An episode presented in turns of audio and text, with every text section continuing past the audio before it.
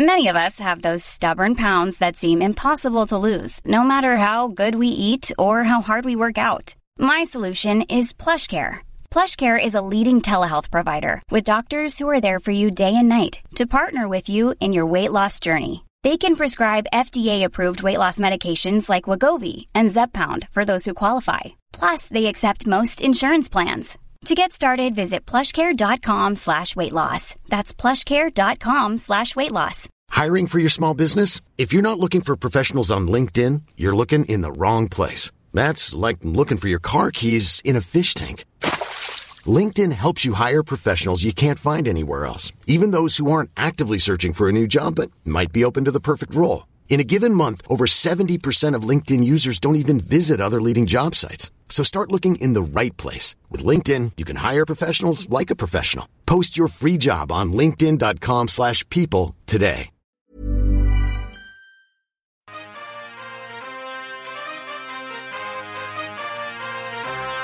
You're listening to BTW, and we're going to drop some PvP knowledge on all you suckers.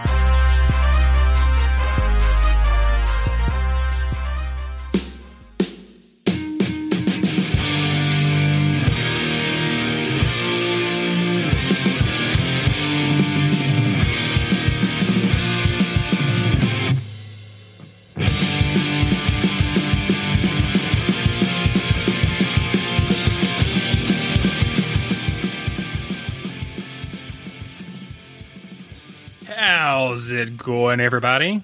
Today is, I've already screwed up the show. My name is Brad, aka Wildcat Dad 17. My name is Jacob, aka Dino El Mágico, and my name is Miami Doc. I'm Eric. My name is Miami Doc. Get used to this, first time podcasting. And it makes my mistake look just perfect as well. Perfectly.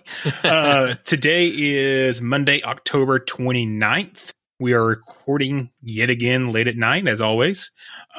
This week, as you heard, we are missing one of our hosts, and we brought on someone that knows how to do SILF. Miami Doc today to kind of talk with us a little bit and break down the new GBL season while Astro was hugging a mouse somewhere in Florida. Eric, how you doing? I'm doing really well. The start of a new season always gets me energized, and it was getting a little draggy. You know, these seasons now go on so long that sometimes you're just saying, "We need the next thing. Come on." Well, that was today, and I had so much fun. Yeah, it really is. I always love the start of a season because you get to see spice and you get to see all kinds of crazy things out there. But before we really hop into the show, I want everyone to get a chance to know Miami Doc. If you're in our Discord, you should know the name well. He wreaks havoc on all the limited metas and custom metas that we put out there, SILF Cups. So, Miami Doc, first off, where did your Pokemon journey start? How did you get into this game? Well, my older brother came home from summer camp when I was a young kid, and he brought Pokemon cards with him. And now I knew about Pokemon, but this is the first time I got to see the cards, and I was just so excited to start playing them. And, saw in elementary school, saw all the kids playing it, got to look over people's shoulders when the Game Boy game came out. And then finally, Hanukkah, got my Game Boy Color Pokemon edition, Yellow Pokemon edition with the Pokemon Yellow edition game. And that was the start of my Pokemon career. I've been playing every single main series game since, and obviously am hard into Pokemon Go now. Are you currently playing Brilliant Diamond and Shining Pearl? Yes, I am. My younger brother is a bit more of a gamer than I am, and he has taught me about Nuzlocking. So I thought, well, since I've already played this story before, let me try a little bit of Nuzlocking, and that's what I'm doing. And it's giving the game more interest, and it's more weight on all my actions. So I'm actually enjoying it. I'm going slow, but I am enjoying it. You may not be so much when you hit the Elite Four. It's a ramp up of his astronomical proportions between the gyms versus Elite Four. So are you a day one Pokemon Go player? Yes and no. So no, as in the day that it came out, I was not playing it. But a few weeks after it came out, everybody was talking about it. Even my friends who didn't play Pokemon were talking about it. So I started. Now, this was at the beginning of my military career, which I guess we'll get into more later. So I couldn't devote a lot of time to it, but I was addicted to it at that point. And I was driving around, finding all the people standing next to each other around stops. But then I stopped, and I stopped for several years. And I picked it back up again late 2018 and found a community where I was stationed that played the game as well and got back into it. I actually didn't get my first legendary Pokemon until a Dialga raid when Dialga first came out. So that's how much time in between when I started and when I got back into the game was. And just hopped back in and started dominating PvP out of the game. Right? Just perfect like day PvP launch. You were awesome at it already. Correct. Right. There's an important reason for that is I love Pokemon so much, but I could never be competitive in main series Pokemon. The style of play and how you had to play that, I never could get in. I could never understand. When PvP Pokemon became mainstream, that I say when GBL came out because I didn't know it was a thing beforehand, I was like, this is so great because anybody can get the right Pokemon. Anybody can have the right moves. You don't have to breed and look for 100% IVs and all that. That way you could just catch. And I loved it. Now, I didn't get involved in Silph until about a year and like 2 or 3 months ago. I think it was around the beginning of the last season when someone invited me into their Silph tournament, and I won my first Silph tournament. Now, I tied for the win, but I did win my first Silph tournament.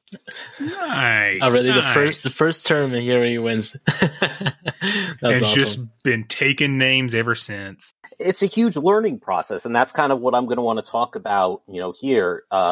There's time and effort that you can put into becoming better, and yes, I'll be honest, a little bit of money, okay? If you can afford to put in the thing for the incubators and all that and buy the passes, yes, you're going to have a little bit of better time, but for the most part, what I do is I look for the things that make me a better player that everybody can do. Cool. So we'll get to know Miami Doc more throughout the show. During the question section, there's lots of questions that I know people are wanting answered, so we'll save those for that part of the show. But first off, let's talk about how your week was going. Let's start with Dino. How'd your past week go? To be honest with you, I wasn't too excited to play, the whole week, just because it was the season was ending. So I was trying to just kind of take a small break. I played, a few sets every now and then. But I wasn't really trying to aim for high elo or anything. I was just chilling, gaining some dust. So nothing too crazy. I'm not too much of a grinder myself. So PvP is literally the only thing I do. So I was just taking a break. So for when today came, I would just go hard and then, enjoy myself again and see all these crazy teams in the first few ranks. So you didn't play Sableye Day? Is that what I'm hearing? Or Sableye Hour? That's the only time I actually played. But the only thing that's I think we even discussed this when we were doing the live stream that I didn't actually get that many exiles as I wanted to, which was insane. But I kind of expected it, to be honest. Yeah. So Miami Doc, how did your past week go of play? So my past week was spent trying out different Pokemon for Great League, seeing, Trevenant for the first time, and seeing what meshed with it. Also seeing if I could annoy the PvP world with a Grasshole team and try to take on the noobs, which I paid for today. So really in all, it was experimenting. It was hoping that I could stay above 3,000, before the season ended. I did. I got to do all my sets. And then today with the season beginning, I had a lot of fun. Yeah. So are you guys did you, because it's already over for all intents and purposes, the special Hoopa research / end of season bonanza, I guess is a good way to go. What do you think, Miami Doc? Poorly executed by Niantic for the most part. Rewards didn't make sense. They gave us Hoopa right off the bat, and I was kind of like, well, you gave us the mythical Pokemon in the beginning. I'm supposed to be enthralled in this going forward. And in the end, I did everything. I bought the tickets. That's because that's what I do. I do everything in the game, but dud. Yeah, for sure. Like, I agree. There was, I think we even discussed this a few times. I feel like it could have been executed a lot better than how it was, given to us. And I didn't enjoy it too much. So it is what it is now. Yeah, I like the thought process they had of, hey, we're going to give you 4 spotlight hours, 4 raid hours. But after as much time as you put into the entire season, getting to this end of the season research, and then the actual end of season research, this, what was it, Mischief Unbound? Number one, you had to leave your house to do it. There was no way around it. You had to spend 3 Pokestops at minimal. So there was that issue, which, is what it is. It's not going away. So if you couldn't finish it immediately, it's not like you're losing it.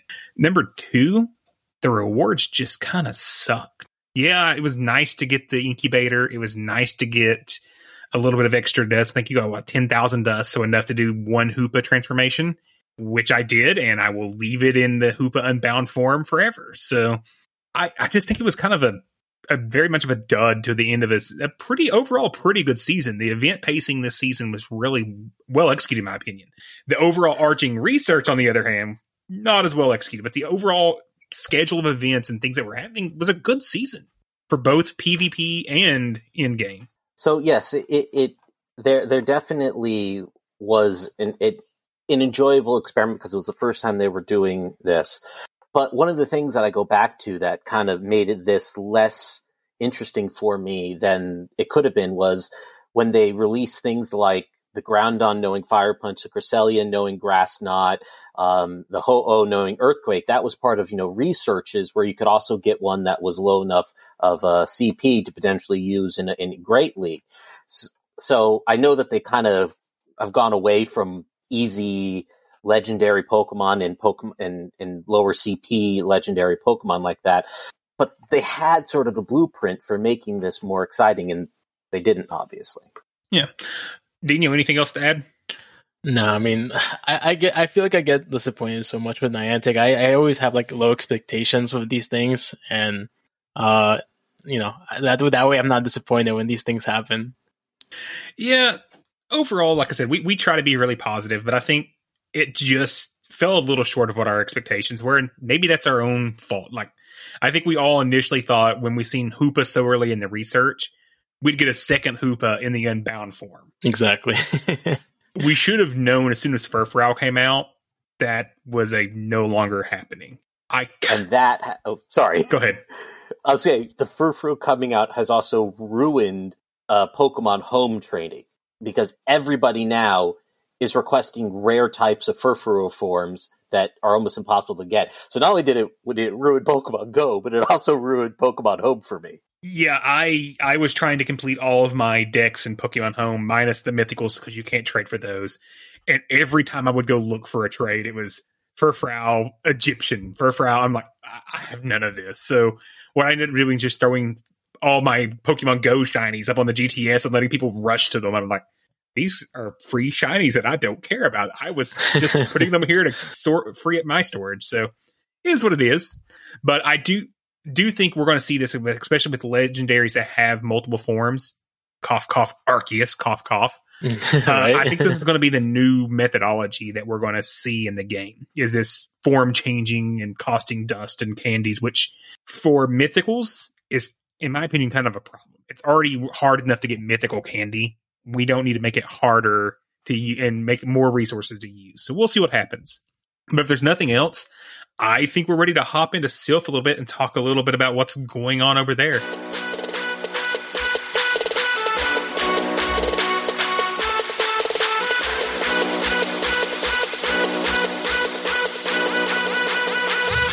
Silph Arena News.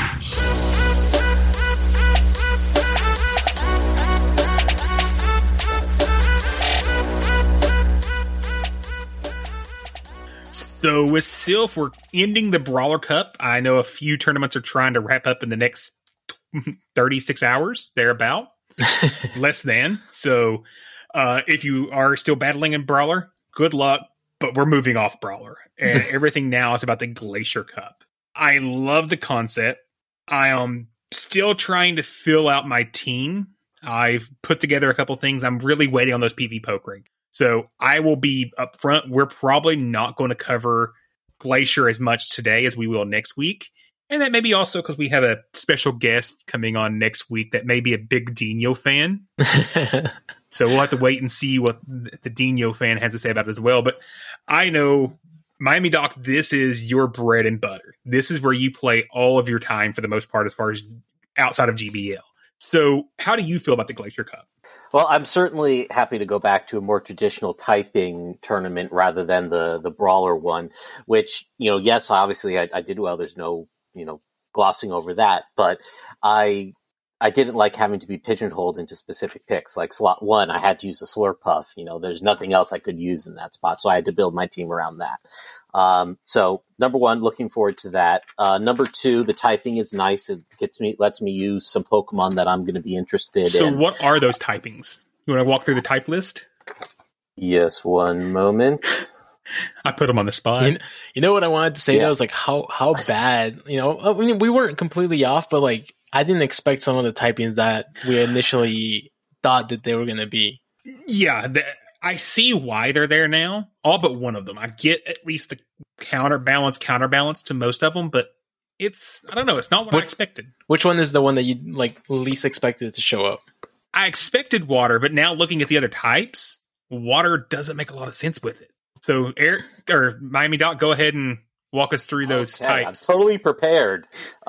So we have dragon type, ice type, poison type, psychic type, and water type. The interesting thing, though, is the ban list is about a mile long. And yeah, we were saying. I can walk through those. Ready? We have banned, ready for it, y'all? Go. Altaria, Azumarill, Jellicent, Swampert, Defense Deoxys, thank God, Wobbuffet, Cresselia, Medicham, Alolan Ninetales, Alolan Sandshrew, Lantern, Gardevoir, Toxicroak, and of course, as always, Megas. So that ban list is, as soon as you hear those initial typings, I guarantee you every single Pokemon you initially thought of is probably banned. So it's going to be interesting. So knowing the bans, knowing the typings, if you had to pick one Pokemon to build your team around right now, who were you picking? That is a very easy question for me. It's going to be Empoleon. Wow. So I've already interesting. I like that, but I want to hear the why. Yeah, I've already been practicing with it, and the number one thing I can tell you here is you need steel typing, dragon, ice, poison, psychic. What are they all resisted by? They're all resisted by steel. So you want to get steel into your team one way or the other. And for me, that limits my choices down to Alolan Sandslash and really Empoleon. I was looking around, couldn't really find anything else other than that. I don't have a Jirachi built. I'm not going to build one. That would be, if you have a good Jirachi out there, I highly recommend you build it up for this tournament if you have the resources. But I don't, so that's why Empoleon is going to be my linchpin. Dino, same question to you. What's the one Pokemon that you're looking at and says must be on your team? Just because I actually been using it for the Gym Leader Cup, and the fact that Lyle Jeff told me that he absolutely hates his Pokemon, and it made me like look at this list, and it's neutral against ice, and he actually mentioned dragon. It would be Kingdra. Kingdra, I've actually used it a couple times, and you don't know how many times I get the debuff, and people get so annoyed by it. I feel like it would be pretty good. Like I mentioned, it would be neutral against ice and resists water, and it would be neutral against anything else. So I think I always like using Kingdra for Ultra League, and now it seems like I'm going to start using it more for Great League. I will say, since Miami Doc took my first pick, which is Empoleon, partially because I have a rank 1 Empoleon. So I really want to use that. I actually used to run it in Open GBL, so I'm very familiar with Empoleon. The second pick after that is going to be Abomasnow. I also have a rank 1, but with Abomasnow typing, it really carries double duty against both your dragons and your water types, which will be prevalent in this cup. So I think it's going to be something to look out for this cup. Overall, I think there is no counter users out there, really, outside of Toxicroak did not. Oh, yeah, Toxicroak got the ban. So there is no real counter users unless you want to count Alakazam. What about... I wouldn't recommend doing that. Poliwrath. Not counter. Mudshot. Well, I mean, like, I'm saying, like, with the charge moves, though. Yeah, with the charge moves, you there is some out there that you can get fighting with. I was really trying to make Gallade work to give me a psychic and a fighter in the same slot, but it's just so glassy in Great League that it gets eaten by everything else out there. So definitely I know you've been already toiling away even without the PV Poke rankings. So do you have any nifty thrifty picks that everyone should be looking at or anything you'd want to share with the audience? Well, what I over the past couple of weeks, I've found a partner who will do lots of trades with me, and I've been trying to get a Great League Cresselia because I released mine, to be honest, when it came out because I didn't know about PvP when it came. So yes, I committed a cardinal sin. That's not been going so well. I have yet to get a decent one. However, I have been doing other trades with this account because we've been baseline friendship, so I can get the best potential IVs. And I got a 99.7% Galarian Rapidash out of that. And that's actually ranked, I think it was 10 when I did the custom rankings on PvPoke. So I'd love to see if I could get that working. It hasn't worked in practice so far, but it, you know, it's spammy because it has the Psycho Cut and the Body Slam. And obviously it's fairy type. So if it comes up against a dragon user, you know, provided they're running a dragon fast move, you know, you should potentially be good there. Additionally, I'm thinking, you know, maybe debuting Malamar. I still have to build that one, and I did just spend 380,000 dust building up my Ultra League Clefable, so I'm a little short right now. But it's something I've been thinking about. And then two other things I noted. One, the best safe swap pick in all of this is going to be Mew. So I expect a lot of people will be running Mew if they have it and they have the TMs for it, to be honest. And then you'll probably also need your steel counters, and the best steel counter that I think there is Wishcast, particularly because grass isn't a listed type. Yes, you might be able to sneak grass in with the poison and the water, but he might not be as vulnerable to it in this cup as he would be in others. Interesting. I hadn't thought about Wishcash, actually. That's because that really is going to handle your poison out there, too, that undoubtedly will be coming. I can see Drapion being a very popular pick in this cup as well. So, and that was one of the things I was having trouble with was how do I protect / beat a Drapion? So I like that pick. Do you know any others that you're thinking of at the top of your head that might be possible sleepers?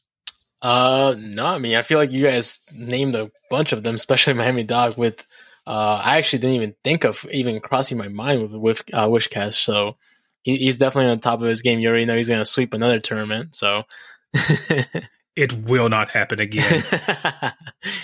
Well, I like to plan, and I like to. I mean, a lot of credit has to go to you, Wildcat, because you were my main partner in practicing for this last cup. I mean, you discussed it in the last podcast.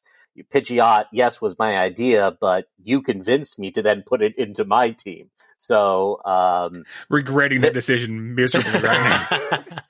Oh my God. And that Pidgeot pissed off so many people. There was, I played in the Lexington, Brawler Cup, and there were, I guess it was one player there who's really competitive, and after I beat him with Pidgeot, he said, you know, have fun debuffing your way to victory. And I was just like, sorry, I love it. So, you know, practice is definitely something, you know, that I push a lot. I rely a lot on PvPoke, so no shame in that. You got to take it, though, with a grain of salt, because what you're going to see in practice may not see, you know, be the things that PvPoke is telling you that you're going to need to see. So keep that in mind. Yeah, and the last kind of sleeperish pick I'll talk about, watch out for Alolan Muck. That just like Drapion, its typing can give it a lot of play in this cup, especially considering I think your dominant dragon that you're going to see here is Zwillius, and you're going to be able to pretty much handles Wellius pretty quickly, especially if you're running something like a poison and acid spray. I think it gives you a good chance of handling that with your own dark, and then having the resistance to all of your psychic, which is what's supposed to be countering your poison. So I think Alolan Muck may have a lot of play in this cup. Other than that, we also have... Oh, and by the way, I want to defend Miami Doc's spending on an Ultra League Pokemon right now.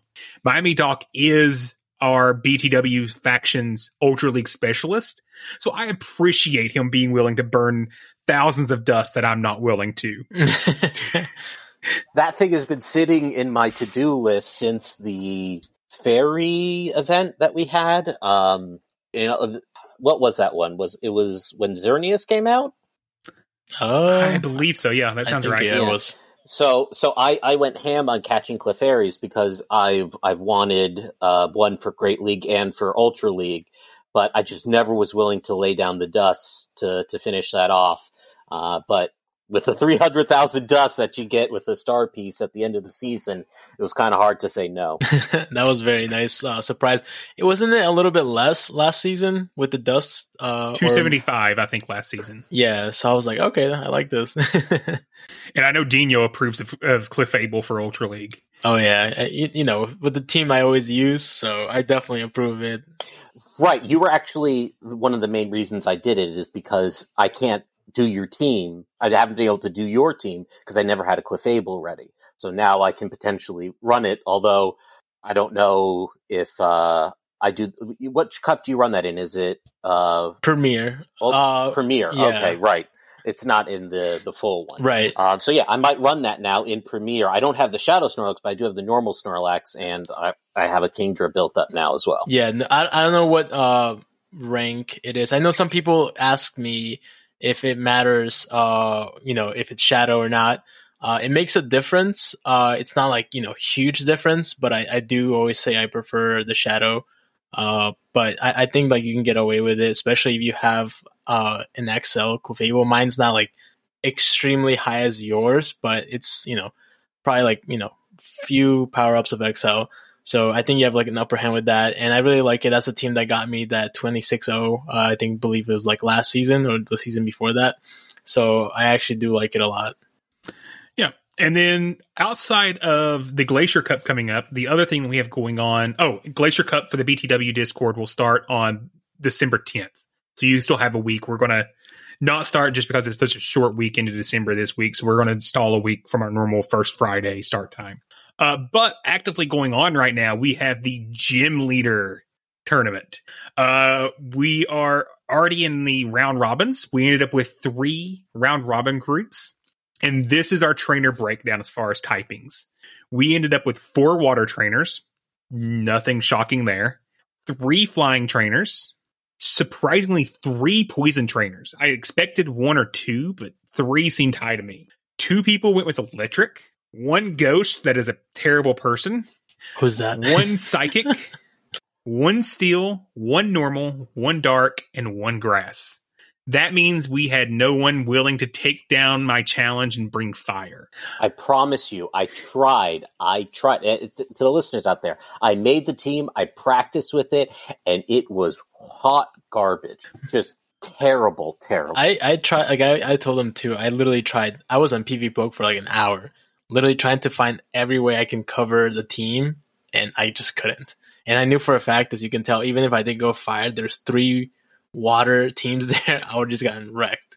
So that was not going to happen. Yeah, and of course, I'm the 1 psychic trainer, and Miami Doc had to be the ghost trainer. I'm so sorry, man. I felt so bad about that. You know, you're being so kind to me, you're bringing me on the show and all, but then you get matched up against me, and the battle, as you all can imagine, was basically no contest. Not due to any deficiency on his side. It's that when you're all ghost, and one of them is a ghost dark and Sableye versus your psychic team, it was done. There was no brutal. It was brutal. But I'm outside of that, I'm 2-1 right now. I think Miami Doc, you're 1-1 right now. No, I'm 1-0. One of the players actually just messaged me saying that they can battle whenever now. So, hopefully get at least 1 or 2 of those in tonight.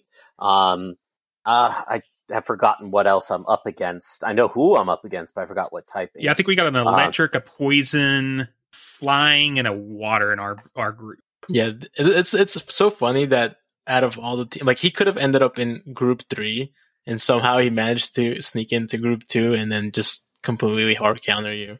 Where group 3 has a dark team that would do the exact same to him, which is always the fun part. It also has a normal team. It has a dark and a normal in there. I would have been horribly screwed in that team.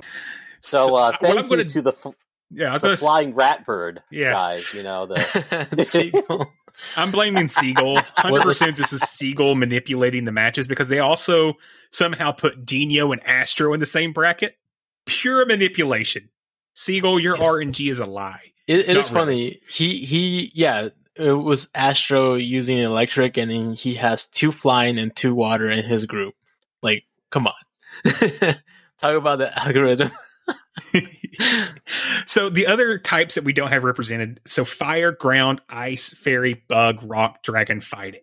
Of those, which unrepresented type shocks you the most, Dino? To be honest with you, I probably would have considered maybe either bug or fairy if I had to choose between those, just because I already knew fire wasn't going to be a thing. And looking at this, I mean, there is 3 poisons, but we actually I didn't even expect 2. So I mean, I feel like even with fairy, you could have probably like still gotten away with it. I think maybe there are some few Pokemons that could still beat it, but I would probably say between fairy and bug, just looking at this. Miami Doc, what do you got? I'd go bug because it'd be the one that you could probably pair with the most different typings. Charm obviously has the issue of, not Charm, Fairy has the issue of Charm being its only fast move. So, you know, it's pigeonholed a lot there. You know, I'm just trying to think off the top of my head, you know, do any of my Fairy types other than Azumarill, you know, like have a viable fast move that isn't Charm? It has to be bug. Bug was the one that I was hoping to see. I even built a bug team before deciding on Ghost, because I love Crustle. I was looking at ground heavily early on, because then you could have things like G-Fisk, Swampert, Whiskash, Flygon. Why am I forgetting the bat's name? The ground flying Gliscor. Bat. Gliscor. Ground actually had a lot of coverage from a typing perspective. The real thing that killed me was I couldn't run both Unovian and Galarian Stunfisk, which is what I would want to do for an additional coverage type. So I kind of was like, well, let's go something different that I haven't seen anyone else running yet. I also brought Mew, so I am just taking my 300 plus TMs between the fast and charge and lighting them on fire for this tournament. But I at least have some type of coverage for everything out there except really Ghost. I'm just thinking about all those TMs that you're going to go through. I ran out because of the rocket event, so I might actually do a decent amount of raiding just to get more charge TMs, because I'm bone dry out. I've done 7 raids this week simply for TMs. I had quit raiding almost entirely, but then again, Cresselia's nice. I actually, Kruki invited me to a random raid today right after I'd done a practice battle. Got a shiny Cresselia. I saw that. I also got 4 charge TMs. Oh my God. It's a win-win. I was like, done. This is nice. Thank you.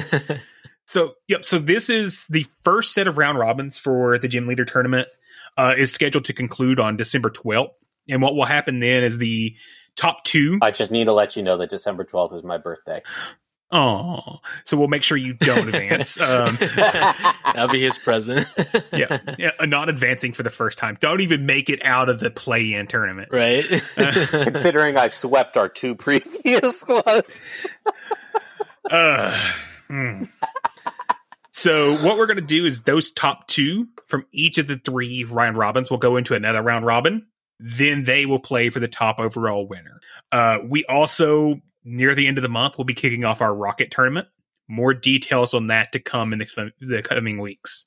So I'm not going to bother wasting anyone's time with the in-game news music this week, because there's no news is good news, question mark? Wasn't there supposed to be? I felt like there was supposed to be something today, but there wasn't. I don't. Well, all they did was post on their Twitter account, join us for the Season of Heritage, and it's a backdrop video of the Pokemon Arceus artwork, and that's it. Literally, the season starts in, at least by Eastern Standard Time, in 26 hours or something like that, and we have no idea what's going to happen. So let's put our tinfoil hats on. And also, what's this Twitter you speak of? Oh, isn't it something that you've recently become acquainted with? I don't know about that. And he made a, what was it, first post, too, today.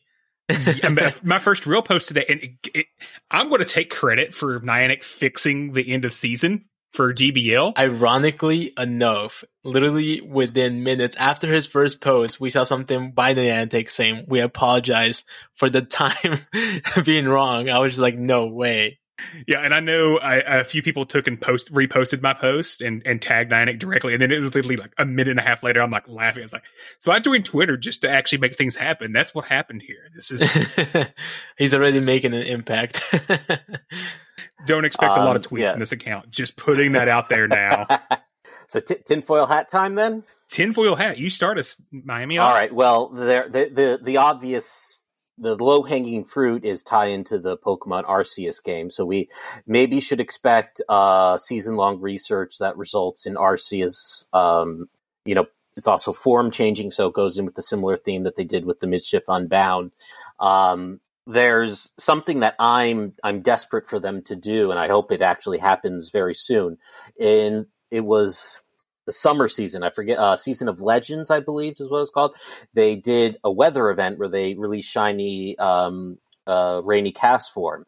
And I would love for them to have an event where the research is Snowy Cast form, because it's one of the best Sylph Pokemon that I've not been able to use. So I'm banking on them not only having an event with that in it, but also releasing the shiny version for it. There's also the more obvious things as well with the cups that are coming that we'll can discuss more about in season 10, but there are obviously maybe some Sinnoh and Johto related events coming in the future.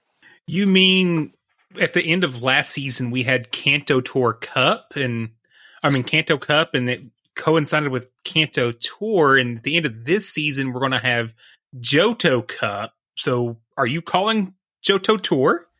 Well, actually, I think I have to give credit to you. I think you pointed it out first, and then I realized, oh, he's totally right. But yes, I do believe in that as well. And so that would mean, Shiny's release. It would mean chance to get some good Meganiums. And first for me, I have never caught a shiny Totodile. Because I wasn't playing when... Actually, I have a good story about that. Can I sidetrack for a moment? Of course. So when I started playing Pokemon Go again in 2018, I saw an event thing popped up and it said, Totodile Community Day. You can, catch it with this. And I'm like, I already caught a Totodile. What do I need to participate in this Community Day thing for?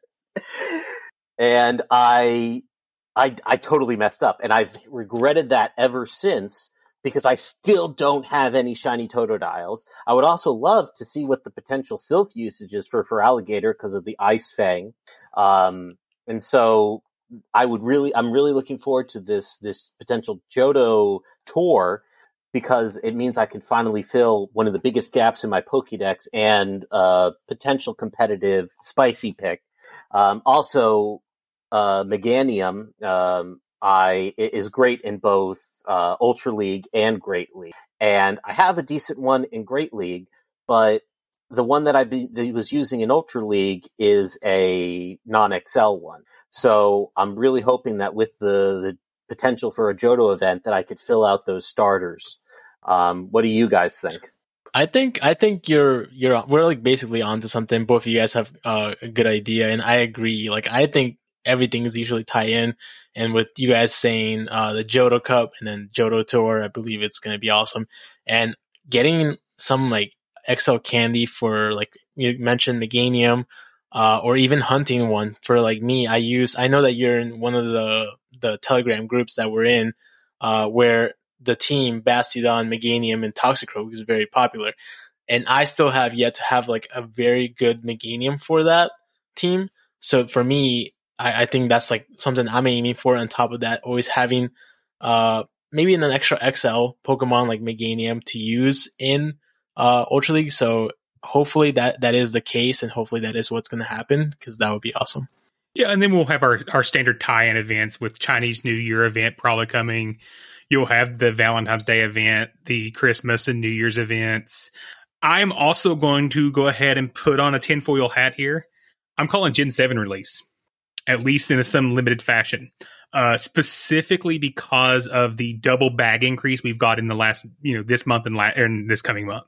So the last time they've done that is either Go Fest or generation releases. So I'm calling we're going to get probably only, 5 to 8 base forms released, if that many, because Gen 8 or Gen 7 is not very big. It's a pretty small generation as far as new Pokemon go. But I truly believe we're going to get that, and it makes me so excited to have Litten in game, because I love Litten and Incineroar. Is he your favorite fire starter? Charizard's still my favorite, but after Charizard, absolutely. Okay, yeah, no, he's pretty cool. I actually think if we're talking about like fire starters, I feel like for me it would be Infernape, but he's not very viable in PvP, unfortunately. My favorite is Typhlosion. Interesting. I just have the warmest fuzzy feelings growing up, because I was never a Charizard fan. I know that's everybody's favorite. Yeah, Pokemon everyone. And that was Miami Doc. Have a good day. Yeah. But I always, there was just something in Typhlosion that just made me feel cool and warm and happy, and I got to use it a little bit in competitive, but it's tough sometimes. Is that it has fire come out of its butt? Is that your fascination with it? It's got the fire come out of its neck, you midget. No, but the base form. Oh, you're talking about Cyndaquil. Yeah. Okay. I don't care so much about Cyndaquil and Quilava. I care about Typhlosion. Overall, fire isn't where I go to when I say my favorite, of the starter groups. It's generally grass. I generally find that the grass starters are the most interesting and design-wise. I think Decidueye is one of the coolest, grass Pokemon in the entire game. And I'm certainly hoping that it's going to be competitive. Talking about Gen 7, there are so many hopes of potential competitive Pokemon, Lycanroc being one of them. Now, pure rock, trash typing, but maybe they can make it viable with a move selection, because, as you know, move selection is half of it, so maybe Lycanroc, please. I wonder, do you think, because we're obviously going to get a Legends tie-in event, do you think they're actually going to go ahead and release some of the Hisuian forms? That would seem to be go along with, their Twitter tease today, with the Arceus artwork. We only had a limited amount released, so we know that Growlithe has a Fire Rock form, we know that Braviary has a flying sidekick, and then stupid fish. Basculin, thank you. Useless Pokemon before, but now may be very interesting, right? In Basculation. And then, of course, as you and I were discussing, the meta-breaking Hisuian form of Zoroark, a normal ghost type. That's scary. That's going to change everything when it gets big released. Time. My man just forgets Cleavor exists entirely. Who cares about that Bug Rock? I remember Cleavor, but Bug Rock. We've been there, done that. I'm not as interested in that, but it'll be interesting. There's going to be more, so I can't wait to figure out what else is going to happen. Have you caught the possible hint in BDSP yet for another Hisuian form? I saw a spoiler post about it, and I specifically stayed away from it. But I think since I'm among good company, that I'm willing to hear the spoiler now. All I will say is go read a book, and there's inside the library, and there's a new passage in one of the books talking about Quillfish. That's excellent, because it's a useless Pokemon that should get interesting. I like it. Yeah, so that's really all we're just putting out pure conjecture here, y'all. So take everything we're saying with a grain of salt, because What will happen is tomorrow morning at 9 a.m., most likely, Niantic will drop the actual season information and prove us wrong on everything we just said. They just always do that, actually. That's probably would have been like the third time they do that. Probably. It definitely has happened at least once or twice. So with that, I think we're ready to head over to the GBL section. So we'll hop over there and start talking about what's coming. Fight!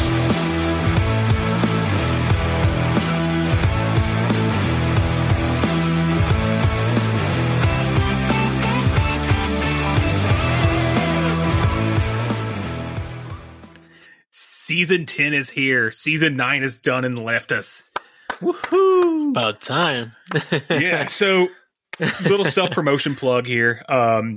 If you also want to hear even more and hear Astro's opinion on Season 10, Astro and I was able to join up with Ken from Lord Up to do a Lord Up bonus episode that should be dropping sometime this week. So since Astro's not here, if you want his opinions, you'll have to hop over to Lord Up and listen there. So just know that's coming.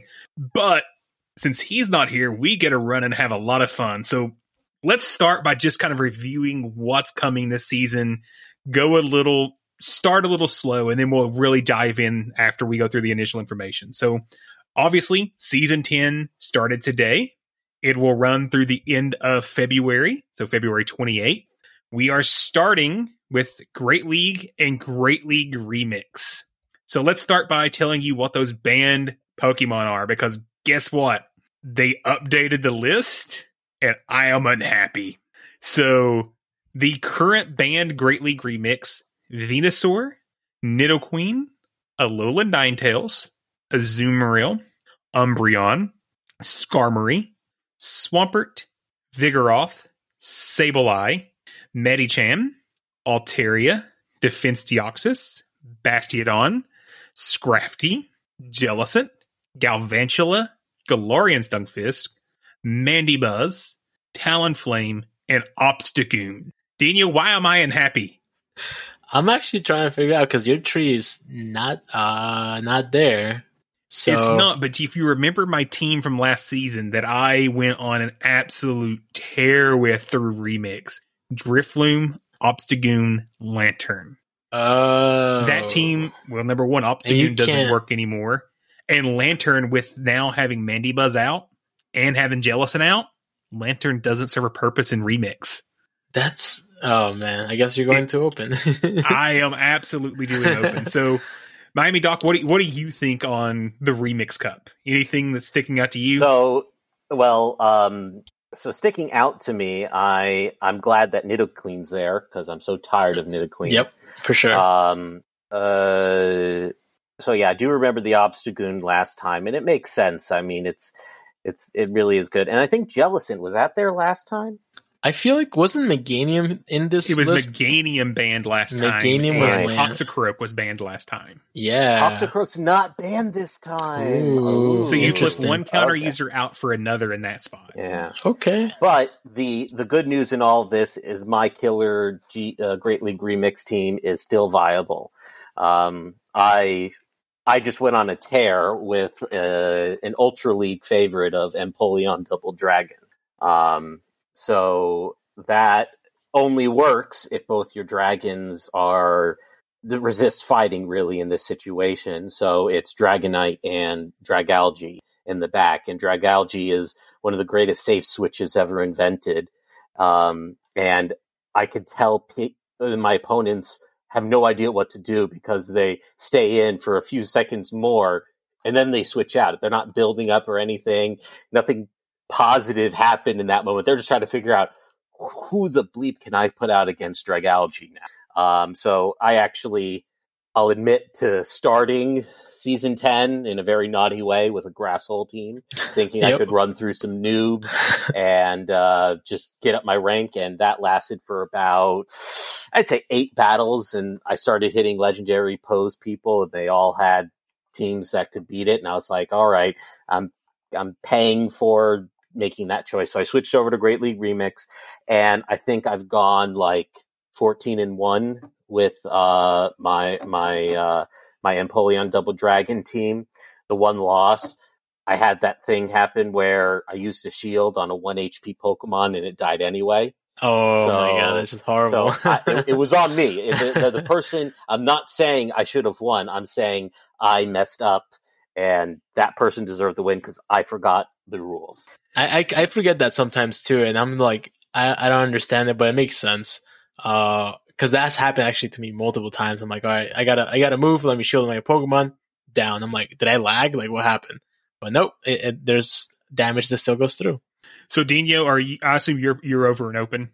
Yeah, I am. Because I didn't really feel like going through Remix real quick, but I probably should have just to have fun. But I started a little bit late. I didn't actually finish all my sets, so I'm kind of hoping that we finish early so I can finish the set. You better bank that set now. Yeah. But yeah, so I actually had a question for Miami Doc. So that team, I'm actually curious how fragile is Dragonite in?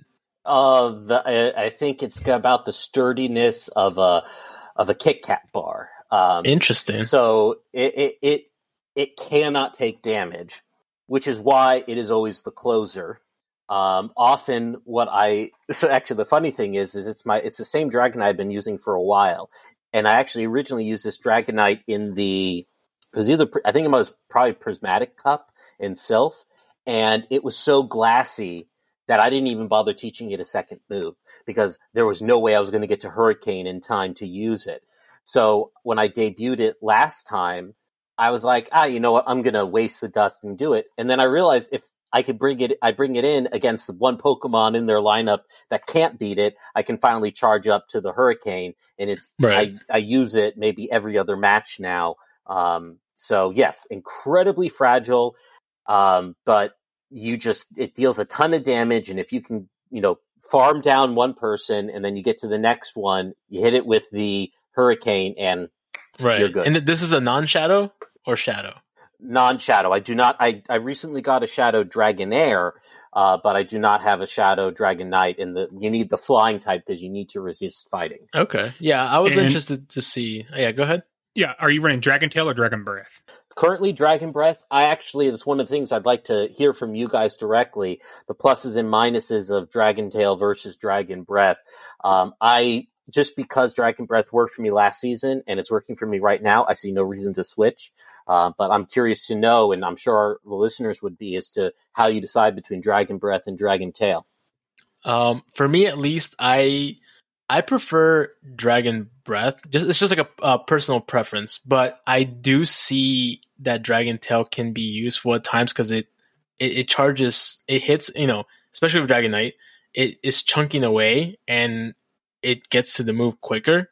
And at least that's how I see it. But I always had a thing for fast moves like Dragon Breath and Lick and stuff like that, because it's like kind of, you see the thing slowly melting their opponents, and especially with like Dragonite that you mentioned, it's a closer. It's probably, I don't know exactly what do you see the most of in Remix, but I'm sure that whatever it is, because I'd see it with Kingdra in Great League. I just melt anything away with Dragon Breath, and it's not even as strong as a Dragonite. So that's why I see it there. What he ends up getting matched up against a lot is Machamp. Okay. So they save their Machamp in the back, hoping to break anything that I'm saving. And it's just Machamp is as fragile as Dragonite in some ways. So plus the flying resist. So I always save a shield for the, rock slide that would inevitably come. And, the only time, as I said, the only loss I've had so far was because I had the lead. The lead was Empoleon versus Probopass. So he switched to Machamp. I switched to Dragalge, and I absolutely had to win the Dragalge versus Machamp, and I lost it. Bad play on my part, and I top left. I know a lot of you, I've watched your stream, you guys don't like top lefting, but I do not have time for a hopeless cause. It's funny it's funny you mentioned that, is because I typically top left off stream, but since we've actually top left on Saturday a few times, and I know some streamers don't, but I'm just like, It's nothing against anyone. It's just like, I'd rather, start my next match. I don't see anything wrong with it. It's not, to disrespect my opponent or saying that anything else. I just think that I just want to start the next match, and that's it. But to me, I feel like for that matchup that you brought up, do you feel like if you mentioned about Dragon Knight versus Machamp, do you feel like, switching to Dragon Knight in that scenario and just shielding once and just farming down would have been the better play? No, you have to switch to Dragalge in that situation. Well, maybe I should have switched to Dragon Knight. I'm just always so afraid of facing Machamp with shields versus my Dragon Knight. Maybe because I guess in this situation, I would have shielded versus not shielding with my Dragalge, and then my Dragalge eventually died because then I had to shield his second attack, which was a cross chop, and had only 1 HP left because I had a charge move red. Actually, no, what it was is I slipped a Dragon Tail through his starting the charge move, but I was at 1 HP at that point because I had taken the rock slide. It's tough because I want to stick with the pattern that I've made. The pattern is you switch to Dragalge and Dragonite's the closer. Also because Dragonite's Dragonclaw is so much better than Dragalge's Aqua Tail. Otherwise, I have to save up to Outrage, which, sometimes is useful, sometimes isn't. Now, I do say Outrage and not Gunk Shot, because Gunk Shot, that little bit more that it takes to get to it, changes everything. So while this makes me incredibly weak to Fairy in the back, I still need that Outrage because it gets there faster. Makes sense. Yeah, makes sense. Yeah. For me at least, I may consider doing Great League Remix, but I just started with Open just because I have a team. And I think maybe it was Miami Doc. Some people mentioned in Discord saving dust. So I didn't really want to build anything for this or even use any TMs because I have none at all. So I prefer to save especially in the beginning, you're going against random people. So it could be fairly easy, but don't underestimate people either because they can just throw you off with random Pokemon and you're just like, how did I lose this match? So I actually got matched up with a Matt 200 that's in our Discord and also stream over on Twitch. He led with a 1000 CP Dawn Fan and I still only won by about 5 HP. Why is he running? And I think he was still in the midst of building it, probably. But with Don Fan's move update, people wanted to give it a try. Counter Body Slam is a really good move combo. Well, should we go into those changes? We will later. Okay, all right. I want to get through the schedule here, but okay. So my segment for you guys is what is the weirdest thing that you've seen, that just sort of throws you off? I saw a couple of Absols. I saw Duat. I saw someone running while I was still running my Grasshole team. They were running Rhyhorn, Duat, Vaporeon. So I just switched to Victory Bell and I just sat back. Oh my god, that's just they probably won't ever play PvP again. I know, I ruined that poor person's whole life on PvP world. I did a Fearow today. And I'm like, what? I had no clue what moves this thing had. Luckily, I just gusted it down all the way. I'm like, I don't know what you're running, but if whatever you're going to throw, I'm going to have to shield because I have zero clue. Still can't tell you what it's running. Yeah, no. I would guess Drill Peck, but after Drill Peck, I have no idea. Yeah, that's all I remember whenever I used it in the main games, but that's it. But yeah, no, there was some crazy stuff. I don't recall exactly what it was. If it wasn't crazy Pokemons, it was the movesets that it had. So I had a Scrafty, just kept throwing Acid Spray, I believe it is that it has. And I'm like, okay, maybe he's going to throw a Foul Play next time, Acid Spray. I'm like, okay, maybe next time. And then he hits me another Acid Spray, and I shielded twice, and I was so mad. So, I was expecting him to throw a Foul Play, and then nothing came through. So I'm like, I almost lost that game, and I was really upset. But, so as far as that goes, I'm running an Open. I was trying a team that someone on Discord, I believe it was CW, that mentioned it right before the season ended. The team was... Swampert, and I believe he used Shadow. So it was Shadow Swampert, G-Fisk, and Bastiodon. And I was confused by the team at first. I tried it out, and it got me, before the season ended, I believe it got me close to a 5-0. So it was 4-1, 3-2, and a 4-1. And I'm like, okay, I mean, team seems viable, so I'm like going to try it. And so far, I've been doing pretty well. I believe I'm like 14 and 3 or something like that. So it's pretty good. So, and then I may just go back to the other team, which Miami Doc also knows, is the Bastiodon Meganium. Toxicroak is very viable, but it gets wrecked by Nidoqueen for sure. But yeah, those are the two teams I've been running the most of. And then of course I also have the other team, which is Swampert, Skarmory, and Hypno, that I also enjoy using, but the other two first ones that I mentioned are the ones that I'm going to be using the most for the most part. Yeah, so I started today. I did one set in Remix, and that's it. Not going to go back to it for a little while until I can do more prep. Ended up today 22 and 30. So pretty good 73% win rate. So I'll take that on day one. Should have probably been 25 and 30. There was three matches that I completely threw by mistiming switches.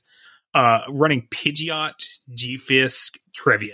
I am finding Pidgeot in the lead just makes people angry, because I can't tell you the number of Sableyes in the lead that I've hit, the number of Venusaurs in the lead that I've hit, the number of Toxicroaks in the lead, just hard counters across the board. And my favorite thing is I get that Bastiodon, somebody leads a Bastiodon into me.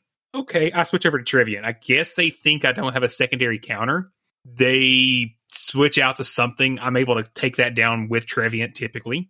And then I throw that G-Fisk in and immediate top left. It's so beautiful. And I'm laughing hysterically every single time.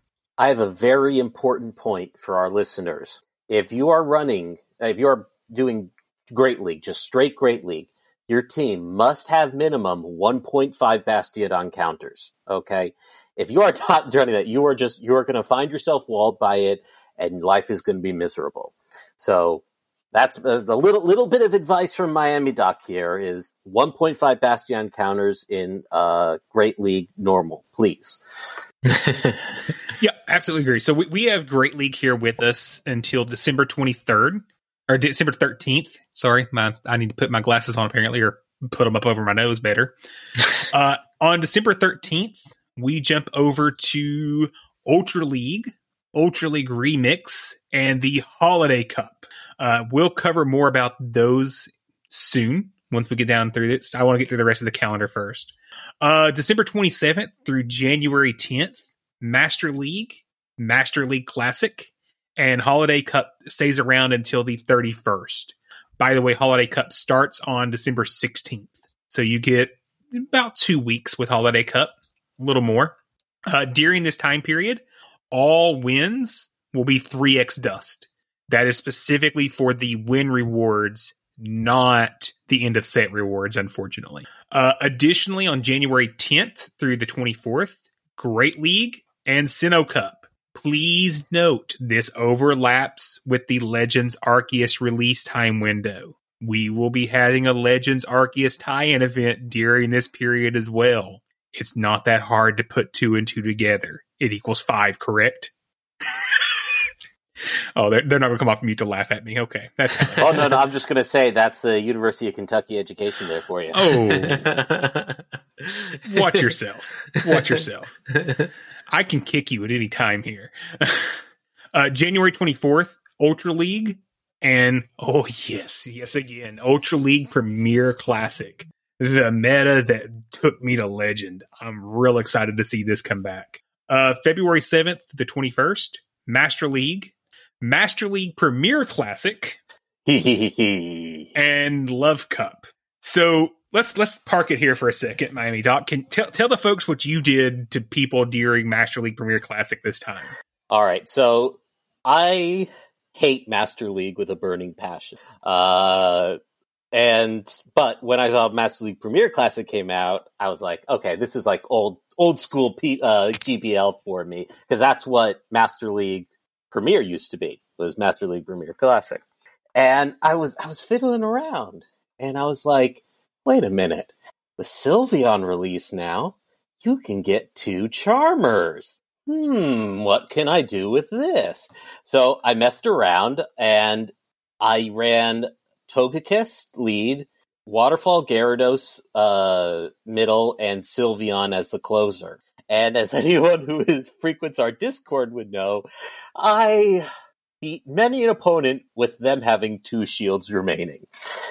And I just reveled in that glory.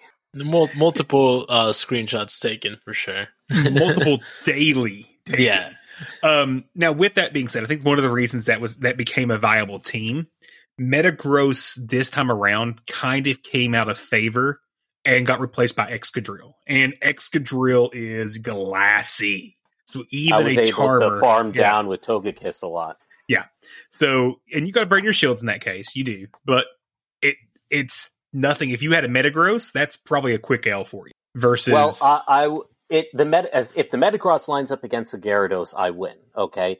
But if they have a second Steel Pokemon, I would often lose. If they have a Magnezone, I almost always lost. But occasionally, I would surprise the opponent. They'd have a League Magnezone against my League Togekiss. I'd switch to Gyarados, which normally they would think, well, that's a huge advantage to me, and they would stay in on that matchup, or they'd stay in long enough and then realize I was playing them and then switch to something else, by which that point it was too late. I already had the energy that I needed, and I had the switches that I needed. But yeah, if they had a lot of times I lost was, they would run Haxorus lead and then Metagross and Excadrill in the back. I almost always lost in that situation because I usually used up my guy. Sometimes I say Gyarados, sometimes I say Gyarados. I'm going to go in between that. The one time I did pull off a win or two was when I switched Crunch on Gyarados to Outrage, and when I defeated their Metagross with the Gyarados and they brought back out the Haxorus, I hit him with an Outrage that went unshielded, and they had no answer after that. Yeah. Nice. So that's coming. And then we also have Love Cup. Once again, during this time period, 3 times Dust. So the thing that we already covered the 2 Master League rotations. Do you guys notice what's missing this season? There's no Little Cup. I need to make an important point for the listeners in case you didn't notice this. But the Holiday Cup ends December 31st. Master League goes until January 10th. Which means if you are going to play, you will have no choice but to do Master League, which is why you might want to save some dust. And it'll become even more important when we discuss some upcoming dates as well. So we'll talk about that in a second as well. And then finally, the end of the season, February 21st through February 28th, the 3 opens. And Johto Cup. There's our tinfoil hat that we're getting Johto Tour this season. I just think it lines up too perfectly with what we've seen in the past. We also have 3 Go Battle Days. During a Go Battle Day, you get 20 sets or 100 battles, and the win rewards are going to be 4 times. However, it does not stack with your 3 times that you're getting during Master League. So an extra spin there. And this is why that was important. On Saturday, January 8th, will be our first one. That means that is only Master League and Master League Classic. That is 24 hours I won't be battling. I mean, I'm addicted to this game, so I will have to be battling. I can't go without it, but I'm going to hate every minute of it. I know nothing of the strategy needed to do well in Master League Classic, because I won't be doing Master League because I don't have any XL Master League Pokemon. So it'll be an interesting foray into Dialga, and Dialga. Don't forget Groudon. Groudon's in there as well. Yeah, but then there's Dialga, and Dialga. So it's going to be a bad, what is it? How many days is that again? It's going to be for me? 10 days. It's going to be a bad 10 days for me. I'm going to be very... poor mood. I may not be on the Discord as much, because I'll just be so upset that I can't get anything going. But as I said, I haven't said this before. It's free dust. Just get your dust, get your punishment in. If you have to drop, but get in your sets if you have the time. The next one will come on Sunday, January 23rd, and this time we'll actually have Great League. Last season, during season 9, we had 0 Great League Go Battle Days. I didn't even notice that. Sucked. Yeah, it was horrible. And we'll also have Sinnoh Cup. I actually think Sinnoh Cup may be some fun. Looking over it a little bit, it has some interesting concepts there, so we'll see. And then Sunday, February 6th, we'll have Ultra League and Ultra League Premier Classic. That is the last time we had Ultra League Premier Classic Go Battle Day. I went on a 500-plus point skyrocket to the Legends, so I'm excited for that one. I'm sure you are. You're probably going to do it again at that point. That's my goal. So let's also talk through the encounters you're going to get through the season. So at rank 1, you're going to notice that the Pokemon is Team Flare inspired. So Lysander's most famous Team Flare Pokemon, Pyroar, is your rank 1 achievement. I find Pyroar weird. It's useless, while Litten is actually really viable. Anybody else ever notice that? Yes. You used the wrong Pokemon there. Or not? Oh, yeah, I did. He is really excited for that Pokemon to come out that he just forgot. I am. Yeah. Why am I blanking on the name? Litleo. Thank you. Litleo's viable. XL Litleo is really viable, but Pyroar, for some reason, just falls so... And it's not even that it has bad moves. It's just not as... I don't know if it's... Yeah. Because its attack is so much higher, it can't get into that CP cap correctly, versus Litleo is a little smaller. It can get all the way up to level 50. But so you're going to get a Pyroar, which means you're going to get XL Candy at least. Always look for the positive. Rank 6, Mindfu. Has this overstayed its welcome, Dino? Useless. It's funny because... everyone used it, but everyone uses a new Pokemon for what? Hiring for your small business? If you're not looking for professionals on LinkedIn, you're looking in the wrong place. That's like looking for your car keys in a fish tank. LinkedIn helps you hire professionals you can't find anywhere else, even those who aren't actively searching for a new job but might be open to the perfect role. In a given month, over 70% of LinkedIn users don't even visit other leading job sites. So start looking in the right place. With LinkedIn, you can hire professionals like a professional. Post your free job on linkedin.com/people today. Hi, I'm Daniel, founder of Pretty Litter. Did you know cats tend to hide symptoms of sickness and pain? I learned this the hard way after losing my cat, Gingy. So I created Pretty Litter, a health monitoring litter that helps detect early signs of illness by changing colors, saving you money and potentially your cat's life. Pretty Litter is veterinarian developed, and it's the easiest way to keep tabs on your fur baby's health right at home. Go to prettylitter.com and use code ACAST for 20% off your first order and a free cat toy. Terms and conditions apply. See site for details. A day or two, and then it just dies off. This one, same thing. Everyone thought that because it had a fast poison move, right? Poison jab. Yep. Yeah, so they thought it might be somewhat viable, but no, it's still trash. And I hate that it's still locked behind GBL for those that don't want to GBL, but to get to rank 6 doesn't require any wins. So get in there, battle up the rank 6, get your Mindfu if you don't have it already, and then mark it off your deck's entry and walk away, because that's all that's useful for. Get two. Get two, completionist. Yeah. I mean, you got to win twice at least. However, when you get up to at rank 20, whatever legend is going to be there, when you get up to vet, you're going to get a guaranteed Noibat. So if you haven't got a Noibat in the wild, literally last season, the day before I hit vet, I hatched my first ever Noibat. I remember I may have thrown my phone. I remember you were so happy. And I'm getting a Noibat. I'm hitting vet tomorrow. And then hatching it at that time. I'm like, you've got to be kidding me. I went to Disney World and hatched something like 67 eggs in a week and got 0 Noibat. And then the day before I hit vet, I get a Noibat. I'm like, this is bull. Once you hit expert, you're going to get a guaranteed Dino. No, we don't get Dino in the game. Sorry.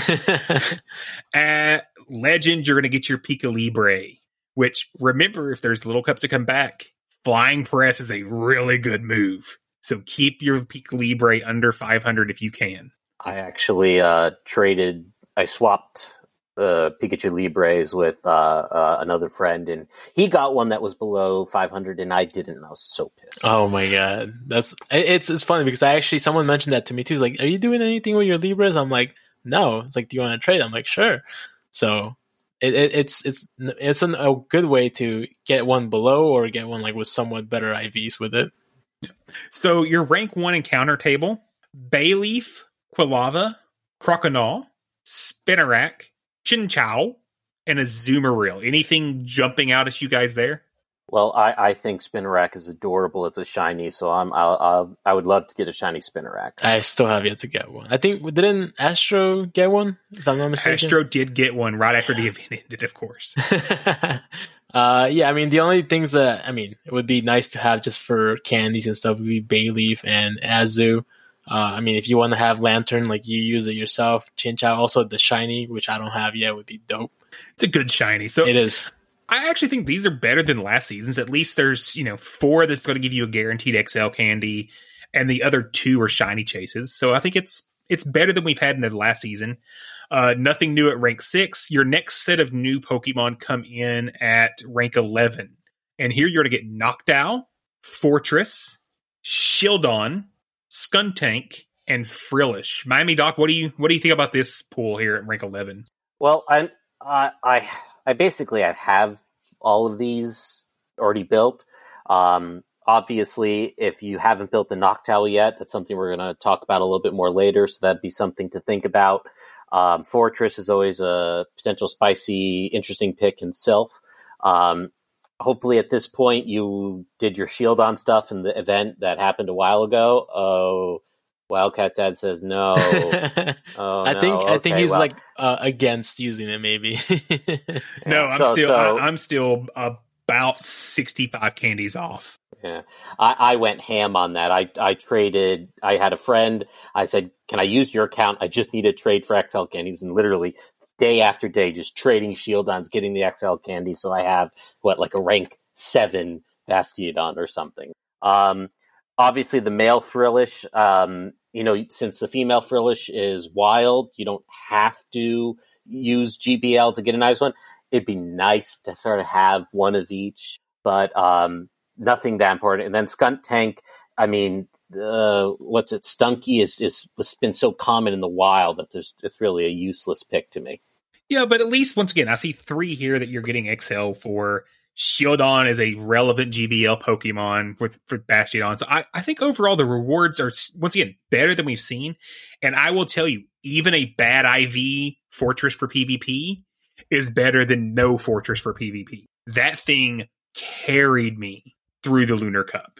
Miami Doc can tell you how nasty that thing was to everyone during the Lunar Cup. So, and it had a 15 attack. It was a bad IV Fortress. And it's gotten better, which is another thing that we'll be talking about later, right? Yes. Rank 16, in my opinion, is not very exciting at all. Larvitar, Scraggy, Rufflet. So you got your Scraggy. Everyone needs more Scraggy. But outside of that, this is poor, in my opinion, for rank 16. These are the same ones we've gotten before, and I feel like it's the opposite. This time around, like the better ones are like in the lower tier, and then the higher you up, like. Why are we getting Pokemons like, you know, Larvitar and Rufflet? We don't really use that for PvP. I would love a shiny Rufflet. I still don't have one of those. Yeah, for sure. Sign me up. Outside of that, it's I don't even believe it exists. So I just haven't seen it anywhere. Right? Just in picture.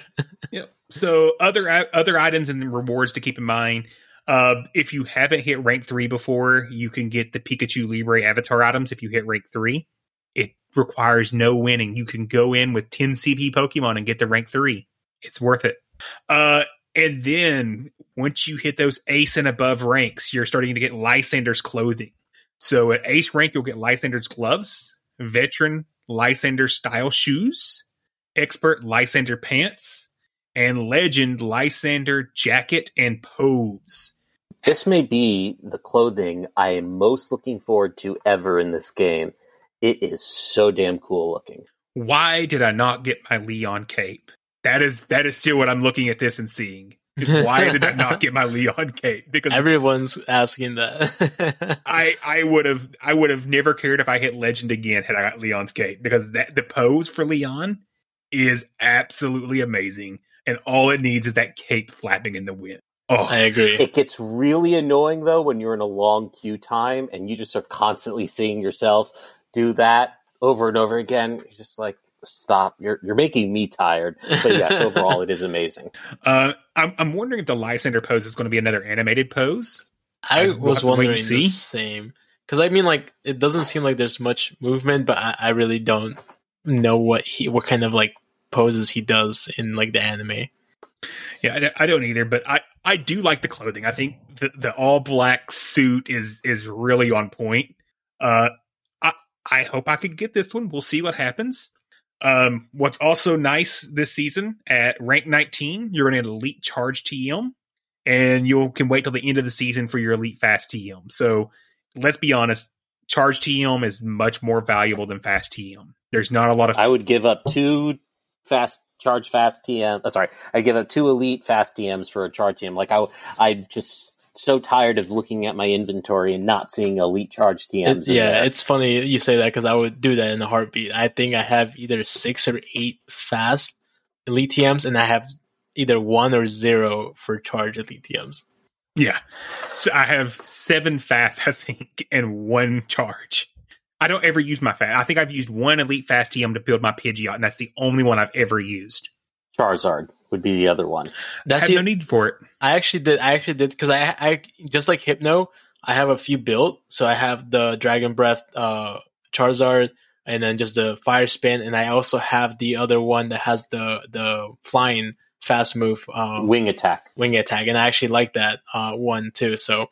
I have the 3 variants. Well, yes, if you can build 3, it's great to have all 3. Yeah, because I don't want to keep using, TMs on it. So it's kind of like going back to like the Hypno thing, having a few Hypnos just to stop using so many TMs. But we can't do that with Mew, so you're just kind of stuck, wasting 300 plus TMs.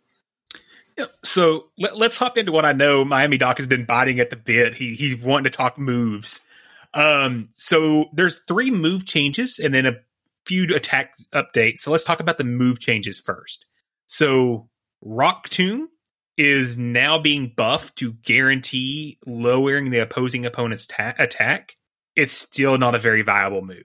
The few Pokemon that use it probably can keep using it, but it's not going to help a lot out. Pound is being decreased from 5 damage down to 4 damage. I wonder why. Does this mean we're done seeing Chansey Lickitung teams? Please tell me we will never see those again. It is so funny that they debuff a useless move because one Pokemon can use it to ruin everybody's day. Even then, it's not like it's going to make that big of a difference. I was going to say that. It's still going to be tanky. I mean, it's basically a shield. That's what it's for, not for making damage or anything like that. Yeah.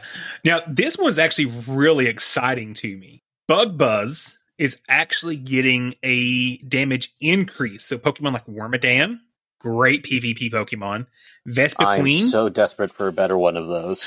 I used mine in this past cup in Brawler, and once again, terrible IVs, but it's better to have one and it be bad than have a good one. Now, yeah, I can tell you... good if it had the right fast moves too, wouldn't it? Yeah. And I can tell you, however...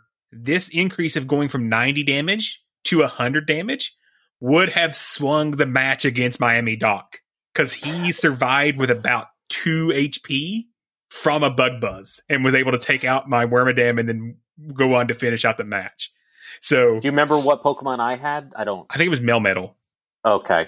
I think your Melmetal survived with about 2 HP because Melmetal is very glassy and greatly. Right. That 10 damage would have actually made a difference. So we can see that's a good change. That's a great change. Because, Wormadam, for the most part, has only been in Sylph and Special Cups. So I don't see this as anything that'll bring it into the main stage. But it's if I can get a good IV one, I would use it more often. We might talk more about my, pet peeves when it comes to my Pokemon. But I do like this. And I've also been wondering about Vespiquen, if it can become a viable Pokemon. Not in Open, I don't think. I think in Open, that typing of bug flying is real bad in Open, where Bastiodon runs the meta. But in Sylph metas, it absolutely has a chance to shine now. So we'll see what happens in the upcoming tournaments. Yon Mega is still Yon Mega. It's not going to get used. Don't build it. Keep it. Never transfer anything. You never know when a single move can change everything. Which leads us to our next segment. How do you like that segue? Pokemon getting new moves. As I mentioned before, Donphan got Body Slam. This may sound insignificant, but what this has done now is Donphan is a pure ground type Pokemon. It has access to counter and charm fast moves. It had nothing but nukes before. It now has a heavy damage, and it's a heavy attack Pokemon. So think your Vigoroth, but more damaging. And it's not going to be taking super effective from other fighters now. Donphan has some play heading forward, and somebody just so happens to have the rank 2 Great League Donphan. Wonder who that could be. Yeah. So I'm glad that I held on to a decent PvP Donphan, because I know it's going to be useful coming up. And also, you know, in the past, I've been surprised by the fast move that people will bring with the Donphan, because it really could be one of three, because they sometimes even bring the ground move in. So it is an interesting pick, and if you catch a good Phanapy, you know, definitely hold on to it. Absolutely, and that goes back to something Dino and I preach all the time is do not transfer any good PvP IV Pokemon. They may sit in your box for months or years, but eventually everything gets a move update. And we'll talk about some that got move updates that still aren't very viable, but it at least shows you that Niantic's trying here. But one that is viable, Noctowl. Noctowl is now getting the charge attack Shadow Ball. Thank God. This is so cool, and I love it. And it's so annoying that it didn't have it before, because that was a quintessential move of Noctowl. So this not only makes me happy as a PvP player, but also as an anime fan in the past. Yeah, for sure. So, huge bonus here, and you're going to be seeing a lot of Noctowl going forward. Play everybody. Anything to add there, Dino? I just want the shiny now. Then I'll make everything perfect. But yeah, no, definitely. I'm super glad. You know, fun. Even before this season started, even before anything was even mentioned about this, we were talking about Noctowl being used, just because it's a pretty somewhat tanky Pokemon, and I've always liked Noctowl because again, it's one of Ash's Pokemon. So that's another reason why I've always tried to use it in like other like random cups.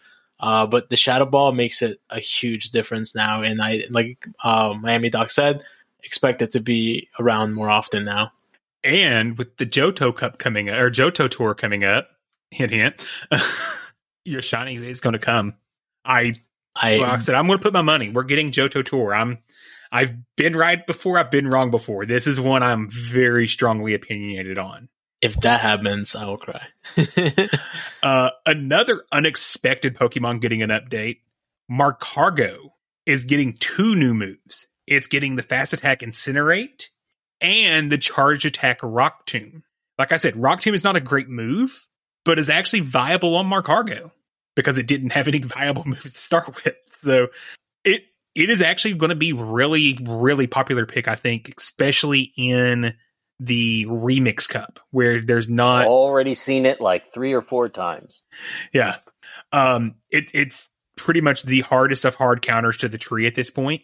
And we'll talk a little bit about once we get through all the list of moves and things, my tinfoil hat theory on some of the move updates and why they happened. Now you're getting Octillery. Octillery gets Lock On. Why?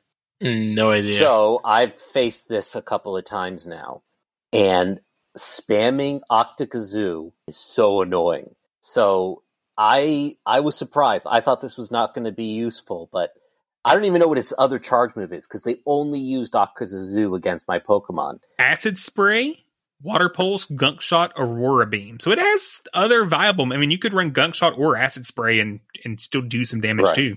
So this will be interesting. This is definitely going to be a spicy Sylph pick. It interests me a lot, and I may pay attention to it, because I've ignored Remoraid and Octillery aside from Pokédex entries up until now. Yeah. Sudowoodo also got updated with Rock Tomb. Once again, not a great move, but it had no quick hitting move before. So it is more viable on something like Sudowoodo, who, remember, has counter.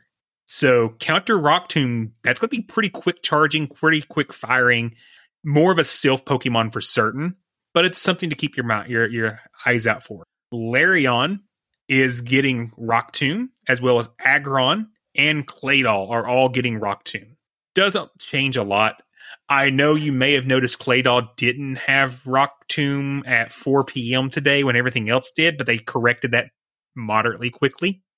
Is Claydol the first Pokemon to get two changes in their updates? Because didn't they already try to make Claydol a thing a season or two ago, and nobody bit on it, and now they're doing it again? They're really trying to make it work. It's got such a good typing, though. Ground Psychic is actually really good on the typing. It needs a better fast move. It doesn't have Mud Shot. It only has Mud Slap, right? Mud Slap, and I think it has Confusion, maybe? Yeah, so, but it's just funny. It's like there's someone at Niantic who's like, I want Claydol to have a meaning and a purpose. Give it better moves. Do something with it. And we're just like, nah, no thanks. Yeah. Now, with Rock Tomb, do you think Crustle benefits from the Rock Tomb change? I have to go take another look at it. I don't have the energies in my head, but what charges faster, the Rock Tomb or the Rock Slide? Oh, wait, Crustle has Rock Slide, not Rock Tomb. Never mind. Oh, okay, I'm sorry. So it has Rock Blast and Rock Slide. Yeah, okay. Rock Blast, Rock Slide. Yeah. I thought it was Rock Slide, Rock Tomb. I'm backwards there. Thank you for correcting. Okay. So looking at the Pokemon and the moves that got buffed, do you think this is in direct response to the popularity of the tree and Pidgeot? Maybe more Pidgeot. You think that they're paying attention to Pidgeot here? I mean, it was broken for so long, and why else would you give a rock move to a lot of Pokemon and go out of your way to buff what historically has been a pretty bad rock move?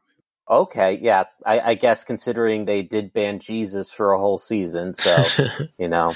Yeah, I mean, and I can see why you mentioned also the Trevenant because of Noctowl, and that just completely walls it, and that's amazing. That's another reason why I'm considering running it now. Well, not only Noctowl, but Markargo also. Yeah, so you got countering Trevenant. So you got. I wish I had that for our draft tournament. I had Markargo. Oh my god! Yeah, that's crazy. Yeah, but I will definitely next draft. I'm looking at Donphan. Seriously, looking at it. I was honestly considering picking it last draft.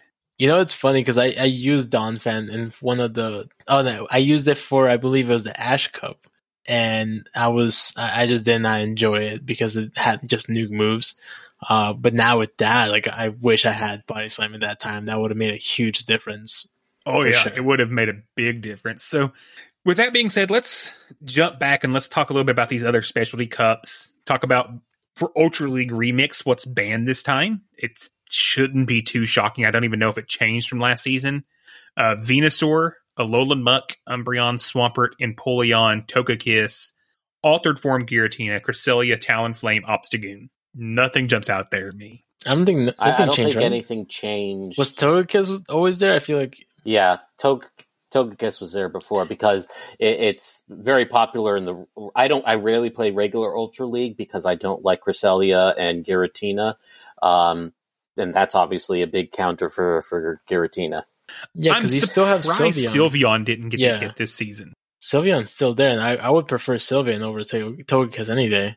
It's a good point because certainly Sylveon would have become very popular after the community day, but I think. What you're seeing here is a reflection more of the Ultra League rather than the Ultra League Premier. So Ultra League Premier, Sylveon is more popular, and Ultra League Standard, I think Togekiss is more popular. So that's probably how they got to where they were. That makes sense. So does that mean the remix is just the Nidoqueen Cup again? Oh, frick. It probably does seem like that, huh? Because I do recall that being annoying. And you got Swampert out, so, and then Empoleon, so. Yeah, you got your two best counters. I will say Trevenant is in here and it can beat Nidoqueen. It's dicey, but it can beat Nidoqueen. So just keep that in mind. Interesting. Yeah. So that's that Ultra League Remix. We'll cover Ultra League Remix closer to it actually kicking off.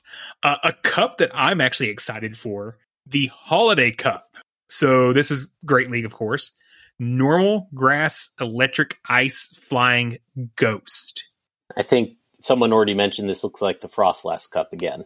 It does absolutely look like the Frostlass Cup, though. However, I think Abomasnow is also going to be highly coveted here because it's going to have that electric resistance and a lot faster spam. I think this is more for Astro than anyone else, but you know what's number one on PvPoke in the Holiday Cup? Yep. And this the Pokemon that he actually built recently, and it's actually, I think, in his team currently now for the cup that we're doing. Yeah. Pachirisu. Dude, honestly, when I was practicing with him, I didn't even know I completely forgot its move just because, I don't see anyone ever using it. And for some reason, I got messed up with, I think it was Minun that has, I think, Grass Knot.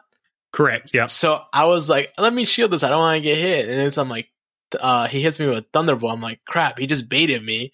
And he just kept doing that. I was so mad. So I was when I was practicing him, I thought he had Wild Charge. I didn't know its moves either. So I was shielding, thinking he was going to throw a Wild Charge at me. So the help of the viewers, the move of Pachirisu is going to be Volt Switch, Thunder Punch, Thunderbolt. That's your Pachirisu. So it's all electric. A Pokemon that I think can be very powerful because of the ice here, Talonflame.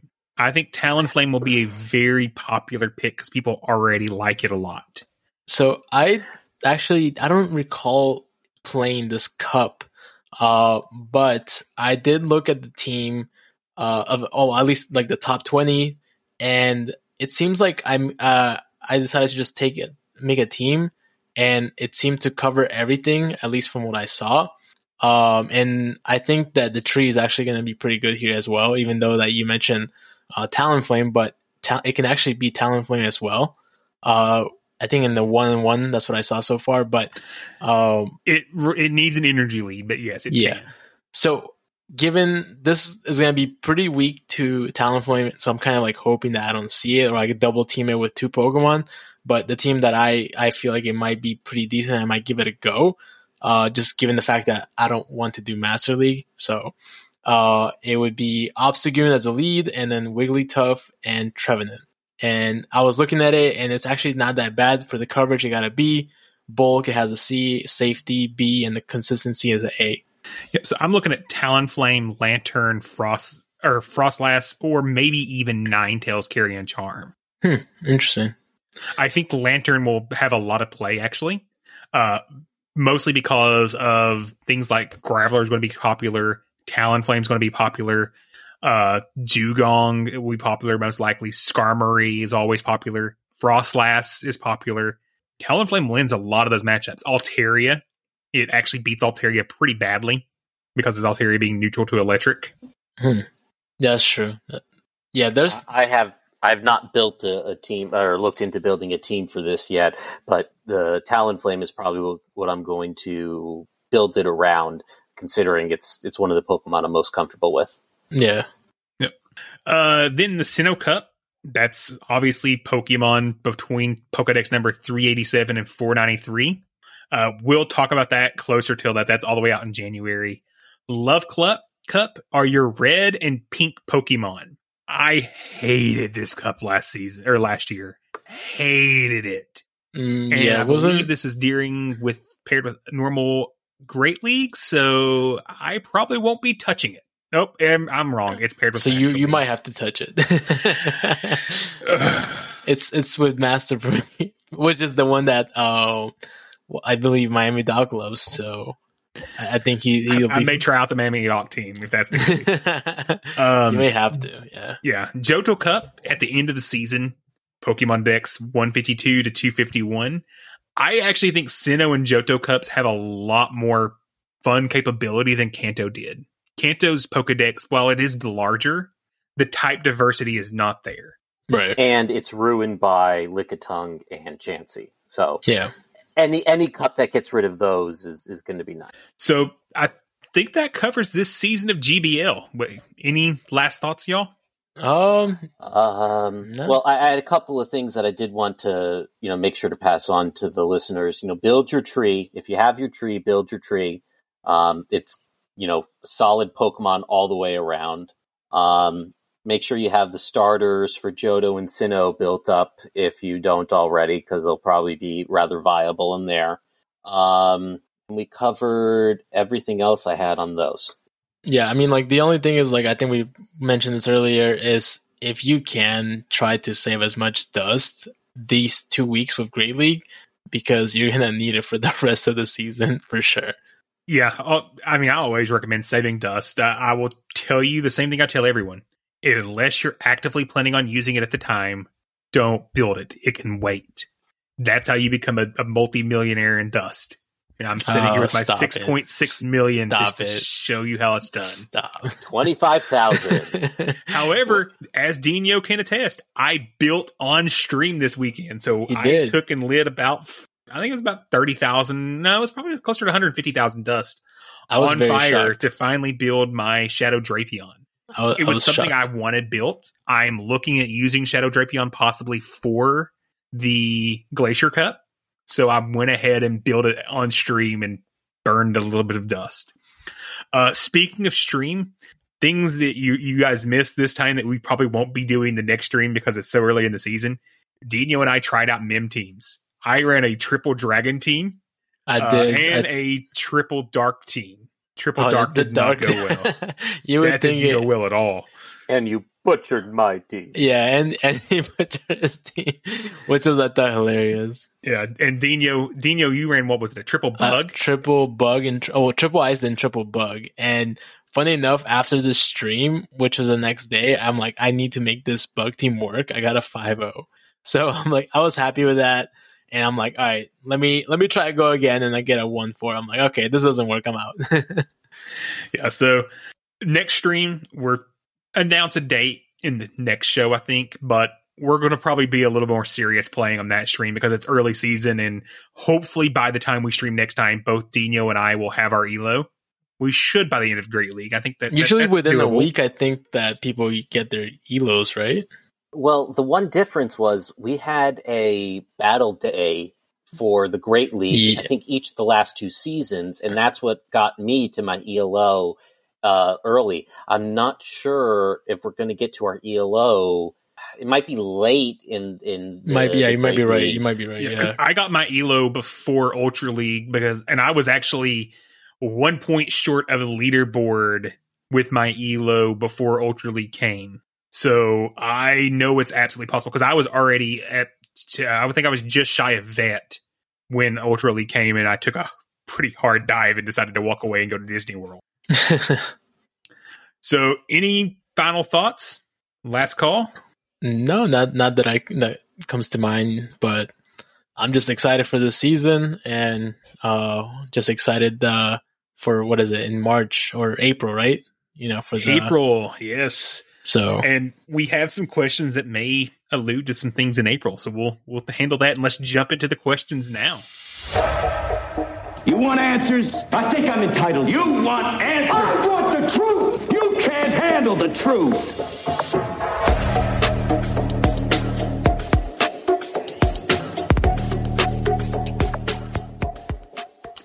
So as always, if you want myself, Dino, this week, Miami Jock or Astro to answer your questions or our special guest next week, feel free to always get us to it in different ways. You can send us an email, tweet at us, or put it in the Discord. We answer literally every question we get, and it's probably some of the most fun parts I have on the show is some of these questions. So this week, we're going to start more with not a question, but just a funny meme that was sent to us by Greninja Muffin. And I think this is directly related to the fact that I may be a fan of Drifloon, if no one's heard. Maybe. Maybe. So, Dino, do you want to explain to us what's happening in this meme? To be honest with you, I was a little confused by it, too. Because you're the one that plays this, and I was, asking you if this is actually, of the game that you guys are playing now, and I think you told me that it is, right? Yeah, so this is... So, in Brilliant Diamond, Shining Pearl, or... Shining or Diamond Pearl, Drifloon only spawns one time every week. So it only comes on Fridays. So this is that the Valley Windworks. It says, I think the balloon Pokemon will come visit again. And it's a picture that says "Those who don't know," and it's in color normal. And then it's the black and white, somewhat scary picture that says "Those who know." And I think this is alluding to both the fact that this Pokemon kills children. Yeah, probably. And the fact that it only comes once a week. So I think this works on very many levels, and I appreciate it. So thank you, Greninja Muffin, for that one. That was perfect. You played right into me. Okay, next we have Uncle B Stud. And this first question is for Dino, but I'll get Miami Doc's opinion on it as well. He says, how do you avoid a bad set, a.k.a. an 05 or a 1-4? Also, how do you recover after having a few bad sets at any point during the season? Dino, let's start with you there. Yeah, this happens quite often, and it's kind of... I'm going to kind of answer another question I think I saw that was kind of related to this. Everyone has bad sets. Like you can't really avoid it. It's going to happen. Even if you're doing great with the team, let's just say you gain 200 plus, like, you know, today. And then the next day you start off with a 1-4 or many things can take into play. Just like if you're not fully concentrated, if you get distracted, or if you're just in a bad mood, that actually has a lot to do with, you know, you getting, making a small mistake, especially if you go against like a legend, or if I'm like playing Miami Doc, if I make one little mistake, he just takes, advantage of that and I lose, you know, even if you are hard counting their team. And if you just make a small mistake by accidentally switching because you're not paying attention, these things cause you like, so my thing is like, if you want to avoid like something like a 05, I feel like it's almost I feel like it's not that easy to get a 05 unless if you're not really fully concentrated on your matches. I feel like you can at least get a 1-4 or a 2-3. So what I'd say is always try to play when you're calm. If you're extremely annoyed or you're having a bad day or something happened and you play your matches, believe me, a small little mistake is going to cause you to throw your phone or worse. So I always recommend people, you know, I always ask them like, you know, why do you think you got a 05? And most of the time they end up telling me it's because, they made a few mistakes. They lost switch, you know, because, I don't know, they didn't, think that damage would, you know, hit them that hard. And this is why I always tell people to record their matches so that way they can go back to it and see what they did wrong. And if you don't do that, you're not really ever going to learn your mistakes on how you got an 05, because I wouldn't be able to tell you unless I saw the videos. Yep. Miami Doc, anything to add there? Not too much. I guess one of the things I'm guilty of doing is radically changing my team if I've lost a couple in a row, and then I immediately face the Pokemon that I would have been really good against that I'm now really bad against. So if you've had success with a team and it's not like you've drastically changed ELOs, because the thing you got to remember is that teams will change as you go up and down ELO. So if you're still around the same place, don't radically change everything. Don't give up on what was working before and try to counter exactly the last thing that you saw, because it's the algorithm. It's just gonna... Oh, I'm not supposed to say that word. I'm sorry. It's you. Just you've got to have faith in your team. You know, if you put the work in, if you did the practice, just know that I'm going to get a couple of bad counters this time, and not change everything the moment something bad happens. Yeah. The only other thing I would add is something that I find, especially if I've had two bad back-to-back sets and I can tell I'm going to spiral, I put it down. I walk away and I pick it back up later, because as Dino mentioned, the mindset is just as important as what's happening at the time. Once that overarching stress starts to build on you, it can spiral really quickly, and you can find yourself down 300, 400, 500 points in ELO in a day. Just like it is easily when you get in a good mindset and it's flowing, you can jump 200, 300, 400, 500 points in a day. So just remember that just because you have 25 battles a day doesn't mean you always have to do 25 battles a day. Yes. Don't you even talk Miami Doc. If you feel that it's going to put you at a disadvantage and that you are mentally not set to do those 25 battles, walk away, come back later, and try to get them in. But if you can't get them in, that means you're not currently losing. and you're not losing 200 plus points. So exactly. So I always say that, just like, do not play when you're not in the right mindset, because trust me, like, when you're not in the right mindset, you make mistakes, and because you make mistakes, it just gets you more upset. And then you get more upset, you just keep doing worse. So it's basically a lose-lose situation at that point. Yeah. And I'm going to group a few questions to Miami Doc together, because there's quite a few out through here that are the same.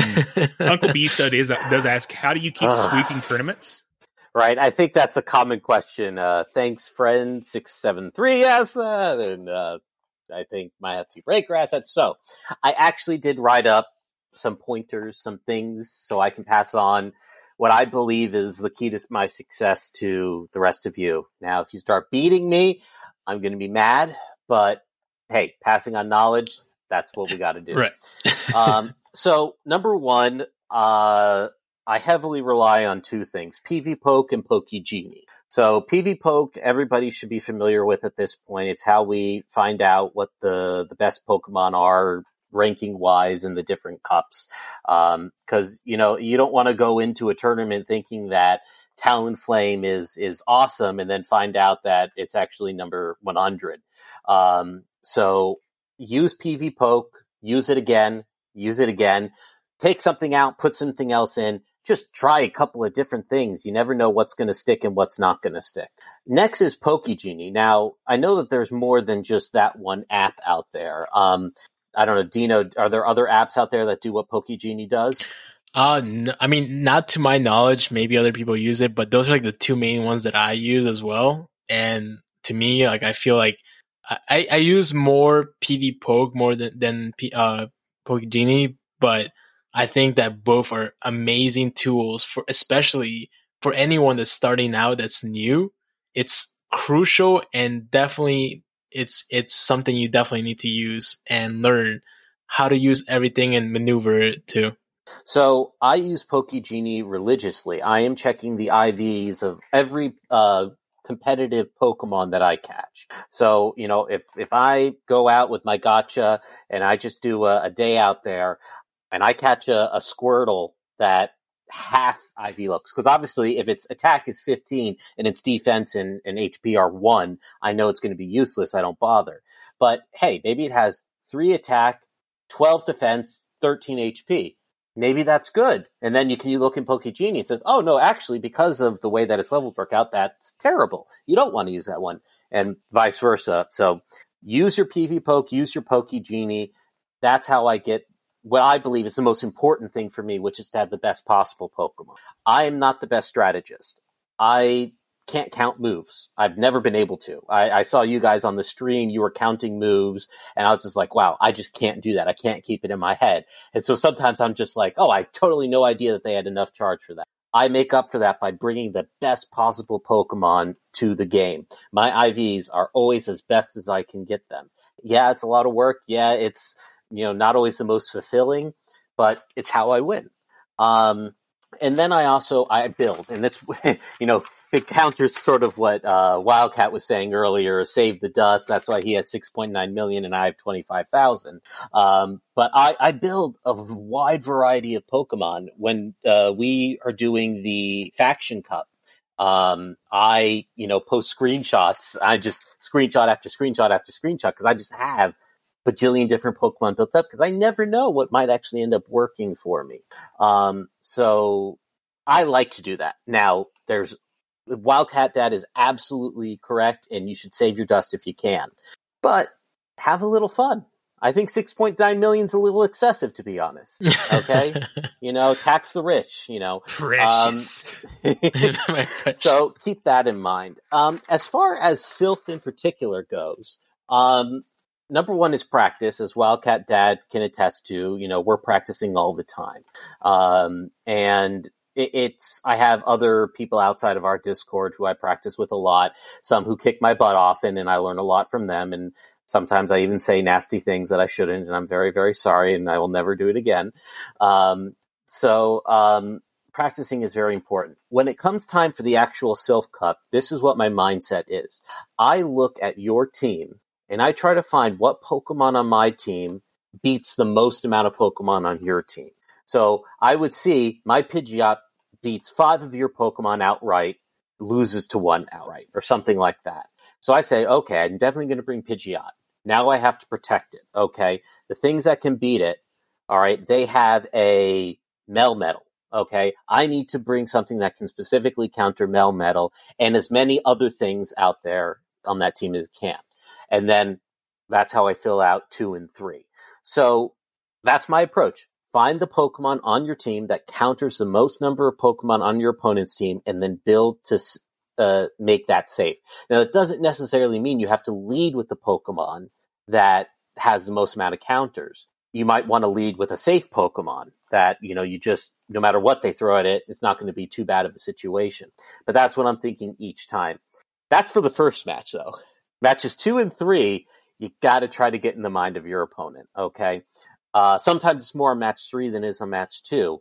What I often like to see is, you know, are they sticking to the same 3 Pokemon? And if they do, I will bring in that often that one counter, you know, to the that helps me with those 3 Pokemon, and that's won me several matches. Another thing I like to do is even if I lose the first match, I will bring in the same lead the second time. And often that gets the person to thinking, okay, I need to bring the Pokemon that counters that lead for the third match because he's going to bring it in, and then I bring the counter to that Pokemon in the third match. Yes, you do, and I hate you for it. So there's that. That would be my sort of blueprint for those that are looking to get better. Now, I'll be honest. Some of the people who are asking me how I do so well, they're pretty damn good themselves, and they don't need these sort of lessons, and I encourage them to keep doing what they're doing because it's just sometimes the luck of the draw. But for those that are, you know, building and getting, you know, into the game, really do look your Pokemon versus their Pokemon, which one of yours is the best towards theirs, and build around that. So, you know, those are my hot tips. Do you guys have any questions to throw back at me? No, I think the Matthew Breaker's next question, you kind of covered it there. The talking about why you're so nice around practice battling and tips. And I think that what you just said is why you're that way. Practice, practice, practice. The best way to get good at Sylph is practice. And I can tell you for Brawler Cup, we ran probably at least 50, 60 practice matches with different teams throughout the couple weeks ahead of time. Yeah, I would just be like, you know what? I've run out of my GBL sets. I want to play, and I, you know, sometimes I direct message you. Sometimes I post to the group, and I look for practice. It doesn't give me the same hit that I get from GBL, but it's fun, and that's the thing. I still have fun. Yes, I get angry when I lose, but I'm also having so much fun. You get angry when you lose? No, I wouldn't believe that at all. Sorry. I'm very, very sorry. I'm sorry. I'm not going to lie. I'm addicted to the game, but that's because I love Pokemon so much, and being able to do competitive Pokemon and being good at it just makes me so happy. As far as why I give out tips, because I see no point in keeping knowledge to myself. So I'm never going to stumble upon a secret and then keep it to myself. You know, I'm not going to find out for Glacial Cup that actually the best Pokemon out there is Marshtomp and then keep it to myself. You know, I'm going to tell everybody, hey, this thing's really worked well for me. You guys should think about it as well. Because that's how I got good. I got good because other people were out there helping me. So, and this is one of the main reasons I can tell you, if you're not in our Discord, you're a listener to the show and you want that kind of advice, Miami Doc, Uncle B Stud, and many, many others are in the Discord, and they're always answering questions and helping people out. That is one of the things that are so cool about the community we've built is, unlike a lot of other PvP-centric places, we're not trying to tear each other down and yell at each other and be that toxicity that's out there. We're here to encourage you. Toxicity that's out there? Yeah, I know. I've tried there. That we're here to help build up the people around us, because when one of us gets better, that means we just have to get better ourselves to keep up with what we just helped someone else do.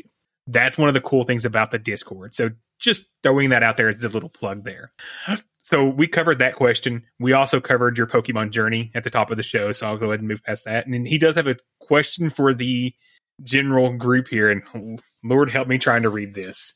Okay, how, in detail, would it be possible for identical siblings to be had, and what are the odds of the two families, the Joy family and the Jenny family, having enough kids the same age to cover every town and region in Pokemon? He follows it up. Is there a couple of dark Pokemon cult families? Or is this a couple of dark Pokemon cult families? Or is this simply the reality TV show that needed to happen of two poor women had to birth the largest number of children ever recorded? Miami Doc, you are the guest and you get the first answer to the crazy questions. I hate Matthew. Oh, God, this is... Oh, my goodness. Okay, well, at first off, I do believe at some point they say that some of them are cousins. So they're not all from the same mom and dad. Second of all, it's 11 o'clock at night and I got nothing for something. Come on, we need the medical opinion. The medical opinion is that I feel very sorry for that woman's uterus. And it must be a photocopier instead of a uterus. But I mean, good on them. They clearly had no issue with their sex life. Actually, no, they're saying they're all identical siblings. I don't know. Is some older, some younger? Are they all identical? Did you just have 20 kids at once? Or, yeah, this is like some cult stuff, like for sure. Like this is some dark stuff. And clearly I didn't even notice this when I was younger, but clearly there's so many things that like the murder balloon, there's too many things that you don't catch until you're older. And then now you're seeing that, like, I never even questioned, like, why is there so many Nurse Joys? Why is there so many Officer Jennies? You know, stuff like that. And why is her hair blue? Exactly. The anime hair looks good blue. That's why. Yeah. I have absolutely zero answers here. You heard it from the medical professional. Obviously, he has the best answer. You're welcome, Miami Doc. Thanks, friends. We talked about how you're so good at Sylph already. Fish on a heater. What are all the reasons that Miami is better than Lexington? Hey, do you actually live in Miami? So no, I live an hour north of Miami. And I will say this, I've actually visited Lexington. My best friend was doing residency at University of Kentucky. And as a place to live day to day, I would rather live in Lexington than Miami. Miami is not a cheap place. And it is filled with really crazy people. I love it. I have a ton of pride in it. But if I had to pick a city to live in the rest of my life, I'd rather live in Lexington than in Miami. And, Dina, we covered this on the stream a little bit. Go ahead and give your opinions here. I'm staying in West Palm, so I'm not going anywhere near Miami. The only thing that I would defend is just the basketball team, and that's about it. Like, I would never live there. That's fine. I will say there's some things that Kentucky has going for it. Kentucky is known for basketball, bourbon, and horses, and now football. Because let's be honest, Miami, do they field a team this year? Were they able to play a game? So we started off terribly, and then we finished really well, but it's Miami. If you finish 7-5 at the University of Miami, it's considered a failure. I know that's considered the best season possible at the University of Kentucky, but in University of Miami, we have 9 wins this year. I mean, I'll certainly say that, you know, when it comes to football, you know, almost I would root for University of Kentucky basically against any other SEC opponent. Basketball, it's the other way around. Yeah, I won't speak to Kentucky as a state because I don't know. There's still something stinky about Kentucky as a state. But Lexington, I kind of like Lexington. Lexington's a fun city. The best description, if you've never been to Lexington, I can give you, it is the biggest small town you'll ever visit because it is not a city by any means. Let me just be frankly honest about it. We are tiny. We are teeny tiny. But I love Lexington. There's always something to do. It's a good time. We have 4 seasons versus, you know, hot. So I'll take that. I will agree. Miami's a nice place to visit. It's a great place to take a cruise from. That's about the extent of me wanting to go to Miami now. Okay. Mama Climbs has a question for Miami Doc. What type of doctor are you? I'll be battling her in the gym leader tournament soon. So I'm currently not actually practicing as a doctor. So this is my story. I went to University of Maine Medical School. While I was in medical school, I decided that I wanted to serve my country, and I joined the Air Force. I did 1 year of an internship with the Air Force, and then I ended up practicing as a general practitioner with the Air Force for 3 years. I loved it. It was great, but it stopped my career because I got out trying to find a job, and no one would take me as a doctor outside of the military. So what I'm actually doing right now is I'm applying for residency. Residency is basically the training on the job that all doctors have to do coming out of medical school in order to be considered a full licensed physician. So I actually have an interview tomorrow and the next day actually at programs. One's Medical College of Georgia, the other one's SUNY Upstate. I've already done a handful of interviews already. I'm hoping to become a pathologist, the doctor who looks under the microscope to figure out what diseases are going on in the human body. They're also the ones that do autopsies. And I'm really hoping that I can get my career going again. It would probably mean less Pokemon Go, because the resident life is not something that's conducive to being able to play hours after hours on your phone. But it's what I want. It's my life's goal. I love working with the human body and I love taking care of people. And I really want to get back on that. And I mean, what a time to be a pathologist. There's a few things that need studied currently. Just a few. Just a few. Okay. And we're not going to go any further there. Yeah. We're not allowed to mention that word on this podcast. Yeah. All right. And I will say you want your doctors doing residency because something they don't tell you. Most your doctors haven't touched a patient until they get to residency versus your nursing students day one are actually in patient rooms. Something I learned when my wife went to nursing school. And then I had a friend also in med school at the same time. They're like, yeah, they're, year three in med school. It's like, oh, I interviewed a patient yesterday for the first time. And I'm like, excuse me? So scary. I love your description of residency. It's on the job training because that's really what it is. So cool. Yep. Well, good luck. We are all rooting for your interviews. And then the question for everyone here, what is your number one tip for aspiring PvPers in terms of improving your battle skills? Dino, go ahead.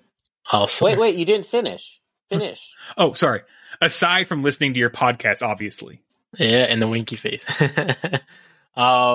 So for me, I had this question multiple times. They asked me for like someone that just started. I always tell them to study the moves for meta Pokemon. Like we mentioned before, when we see random Pokemon, we have no idea what their move is, but we have to at least know what the meta ones are. So like Azu, Stunfisk, Swampert, these things to us is like, we don't even have to think about it. We already know. But for someone that's new, they have no idea what they have. And then obviously along with that, also try to memorize either, how Wildcat does it is by the energy per move, but how I do it is I count, each move. And from there, I figure out how much it takes to get to the charge move. Miami Doc? So definitely learning the Pokemon pool. I actually faced someone in a Sylph tournament the other day who said they hadn't memorized all the typing yet. So, if you haven't, you got to memorize it now. I'm at a bit of disadvantage at times because it's changed several times over the course of me playing the game. So I still sometimes forget that, like, dark, that steel doesn't resist dark anymore. And for some reason I can never remember the things that bug is always strong and weak against. It's that one type I'm just like, wait, is that one good against? Wait, ground and bug, which way does it go again? So learn the typings if you haven't already. And then practice. Get your practicing in. Because when you practice, it's there's no negative in the end. You're only going to get positives of just learning how Pokemon, feel when you're working with them, how quickly they get to the charge moves, you know, what is the most common bait situations, those sort of things. And then I'll add, grow a thick skin, because as you're learning, you're going to take losses. You're going to get beat. It's going to hurt. Don't let it discourage you, because in every time that you lose, you're learning something. Every time that you win, you're learning something. So stay persistent and keep on. I can tell you, back in season 2, season 3, I was barely able to hit rank 7, which is 2011. I'm now hitting legend. That is simply by staying persistent and not getting overly discouraged when I hit a bad run. As Miami Doc pointed out, the easiest way to improve is to battle, and you're going to take losses there. It's going to happen. So grow a thick skin and be willing to take a loss. Okay. King Tom, I hate you already before I read this, just so you know now. Should we do a community day with all the costume Pokemon that has ever been in the game? Maybe even make it from 11A to 8P. Some people hate costume and others love it. Miami Doc? No.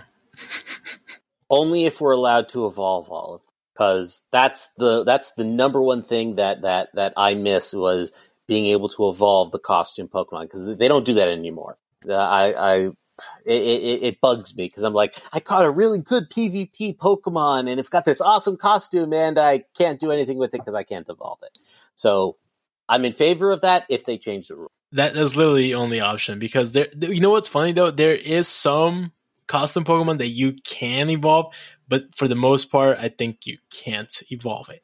A lot of them. For the most part, correct. It's what they used to do. They used to. So, the old Pikachus, the Witch Hat Pikachu, Party Hat Pikachu, those you could evolve, but at some point, I don't know when they decided it, they all of a sudden decided, no, these can't evolve anymore. So none of the costume Pikachu have ever been able to evolve. None of these costume starters you can evolve. It's annoying. I mean, I'm just like, oh, yay, Turtwigs. And they're wearing a hat. And King Tom, I hate you for putting that into the world, because it's going to happen now. And we will all blame you when it does. Yeah, for sure. Okay, our new fellow asks, are you all going to ever host an in-person event in the near or far future? Okay, I just want to, it's our y'alls. Y'alls, sorry. Got to get it's y'all? Okay. Y'alls. Oh, y'alls. Okay, so, I see now. Y'alls is all y'alls. Or all y'alls. All y'alls. All y'alls. God, I can't. Look, I'm country and I say y'all, but y'alls is even more country than me. Yeah. All right. What do you think, Dina? I mean, didn't we discussed? I think we're going to be in a similar city in April for some reason. Huh. Well, I wonder what that was for. I don't know. I can tell you it's not officially being announced, but if we're all in the same city, I don't know what would happen. I don't know what. There's a slight maybe. I don't know. We'll see. Yeah. So one of our newest Patreons, Sforts, asks, did you all get stuck at the Nilo Range in your first legend push? And if so, what did you do to break through and start climbing? Miami Doc, I'll go to you first this time. Okay, so I got stuck on rank 9 in the first couple of seasons. Then when they started doing the 24 rank seasons, I got stuck on expert for the first 1 or 2 seasons. What broke me through was meeting you all and just becoming more involved in the community of PvP battlers. Dino's made a couple of references to a Telegram group that I'm in as well, and I'm on a whole bunch of Discords, and I learn constantly. I watch other people battle. Actually, that's one of my favorite things to do is on the Telegram group, other battlers will post their battle videos, and I just love watching that and, learning from there. Also, the building of Pokemon.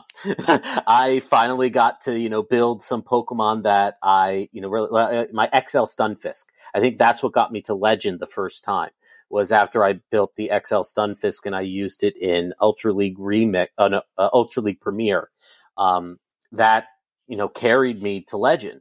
So, You got to learn. You just find as many resources as you can to learn and save up your resources to build those meta Pokemon that are really, really good, like an XL Stunfisk or, I don't know, the Cresselia, the things that are groundbreaking, not the spicy thing. Dino, anything to add? Yeah. So that's actually a thing that happens, I believe, to anyone, everybody that has hit Legend before. They typically get stuck at a certain ELO. For me, the ELO that I usually get stuck on the most, and I usually fluctuate between it, is like the 2800 and 2900. That is the ELO that is the most annoying to like break out of, at least for me. And I noticed that some people, and then Miami Doc mentioned this, is sticking with a team. And I've actually preached this, for the longest time, probably since like episode 1. Sticking with the team, even if you have one or two bad sets, maybe you lose 50 points in those 2 bad days, but those 3 days before that, you gain 200 points, right? So you may have 2 bad days, but then after that, usually that's when I break through and I get a 5-0 on the 3rd day after doing 2 bad days. And then that 5-0 breaks me to that 2900 ELO, which I couldn't get before. And for some reason, right after I break through is when everything smoothly goes through and I hit Legend.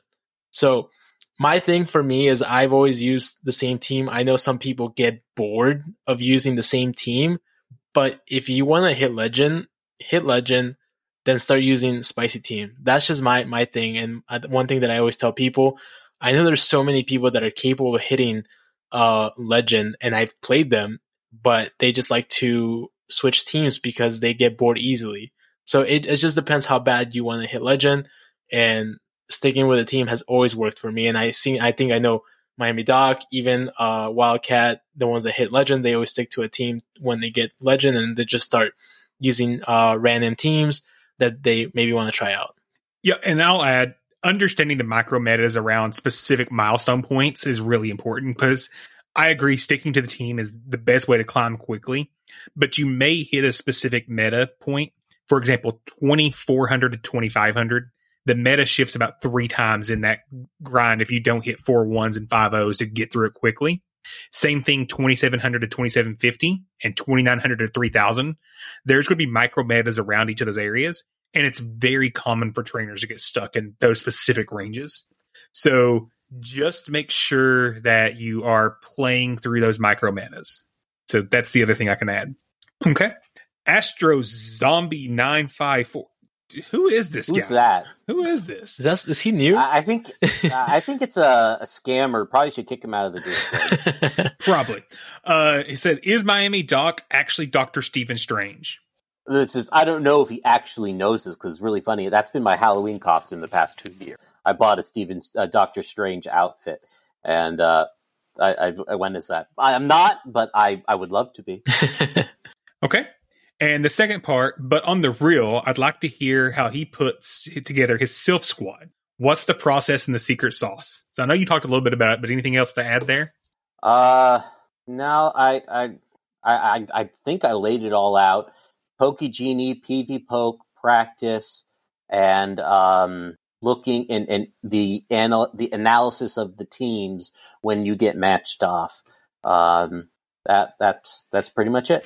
Okay, and I think the one thing to add there is look for those off the wall picks that actually can beat a lot of the meta. The example there, the Pidgeot.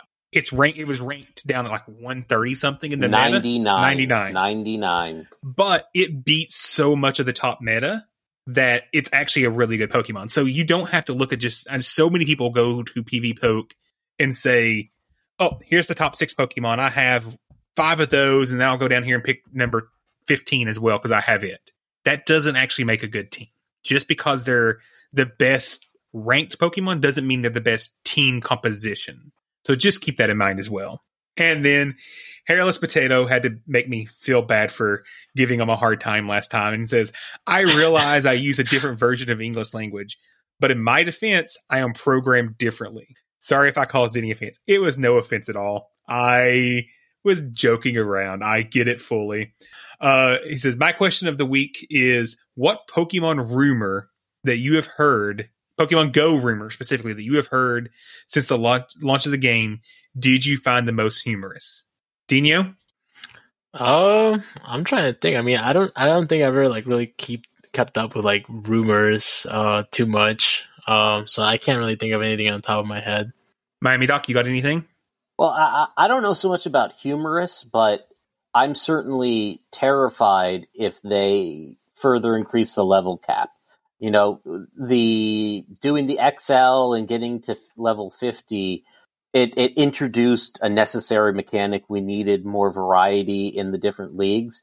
If they do that again and increase it further, I don't know what I'm going to do with myself. I've spent so much time and resources in what to make this already. To have to change things again, I would be terrified if they increase the level cap again. Cowboy hat Caterpie. Oh, I totally forgot about that. Oh man, I'm mad now. Yeah, I actually forgot about that. Is that a show? It seems like it. Yeah, it does. It does. That was awesome. I had so much fun. Well, let's wrap this thing up then. So before we finish up, we want to say a big thank you to all of our Patreon supporters. If you want to support the show, you can get can do so for as little as $1 a month, which does gain you access to our absolutely amazing Discord. As always, links will be in the show notes there. We would like to say a special thank you to our Patreon supporters in the Coach's Corner supporter group. That is JD Mojo Jojo, Clifford Mert, Thanks Friend, Eastwood, Mama Climbs, and our newest Coach's Corner, Sports, and our producers, King Flip, Kittens and High Five, King Tom, and our newest producer, Matthew Breaker, and our Discord admins, Reyes683, Seagull, and some weirdo named Miami Doc. Yeah, I don't like him. I know, such a strange guy. Be sure to follow us on Twitter at BTWPVP Podcast. You can follow us on Twitch at twitch.tv/BTWPVP. You can always email us at btwpvp@gmail.com. Links for our merch store, Patreon, and our friends over at Palatown PvP will be in the show notes. And I want to say thank you for listening. I am Wildcat Dad 17. I am Dino El Mágico. And I'm Miami Doc. And until next time, good luck and get good.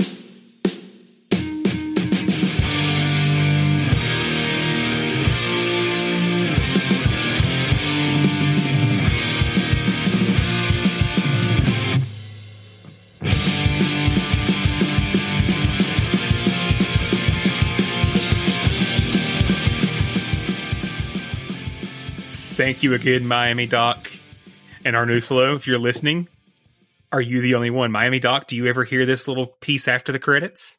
I heard it last time, and I was like, ooh, I might want to stay around and not just hop off the bed, although I'm incredibly tired. I cannot believe how exhausting this was. I just talked about the thing I love the most for 2.5 hours, and I'm exhausted. And Arnulfo will keep listening as long as we keep talking. So I'm going to go ahead and make his day easier and stop it for him. Not y'all. Yeah. Okay. Mom deserves the best, and there's no better place to shop for Mother's Day than Whole Foods Market. They're your destination for unbeatable savings, from premium gifts to show-stopping flowers and irresistible desserts. Start by saving 33% with Prime on all body care and candles. Then get a 15-stem bunch of tulips for just $9.99 each with Prime. Round out Mom's menu with festive rosé, irresistible berry chantilly cake, and more special treats. Come celebrate Mother's Day at Whole Foods Market. Hi, I'm Daniel, founder of Pretty Litter. Cats and cat owners deserve better than any old-fashioned litter. That's why I teamed up with scientists and veterinarians to create Pretty Litter. Its innovative crystal formula has superior odor control and weighs up to 80% less than clay litter. Pretty Litter even monitors health by changing colors to help detect early signs of potential illness. It's the world's smartest kitty litter. Go to prettylitter.com and use code ACAST for 20% off your first order and a free cat toy. Terms and conditions apply. See site for details.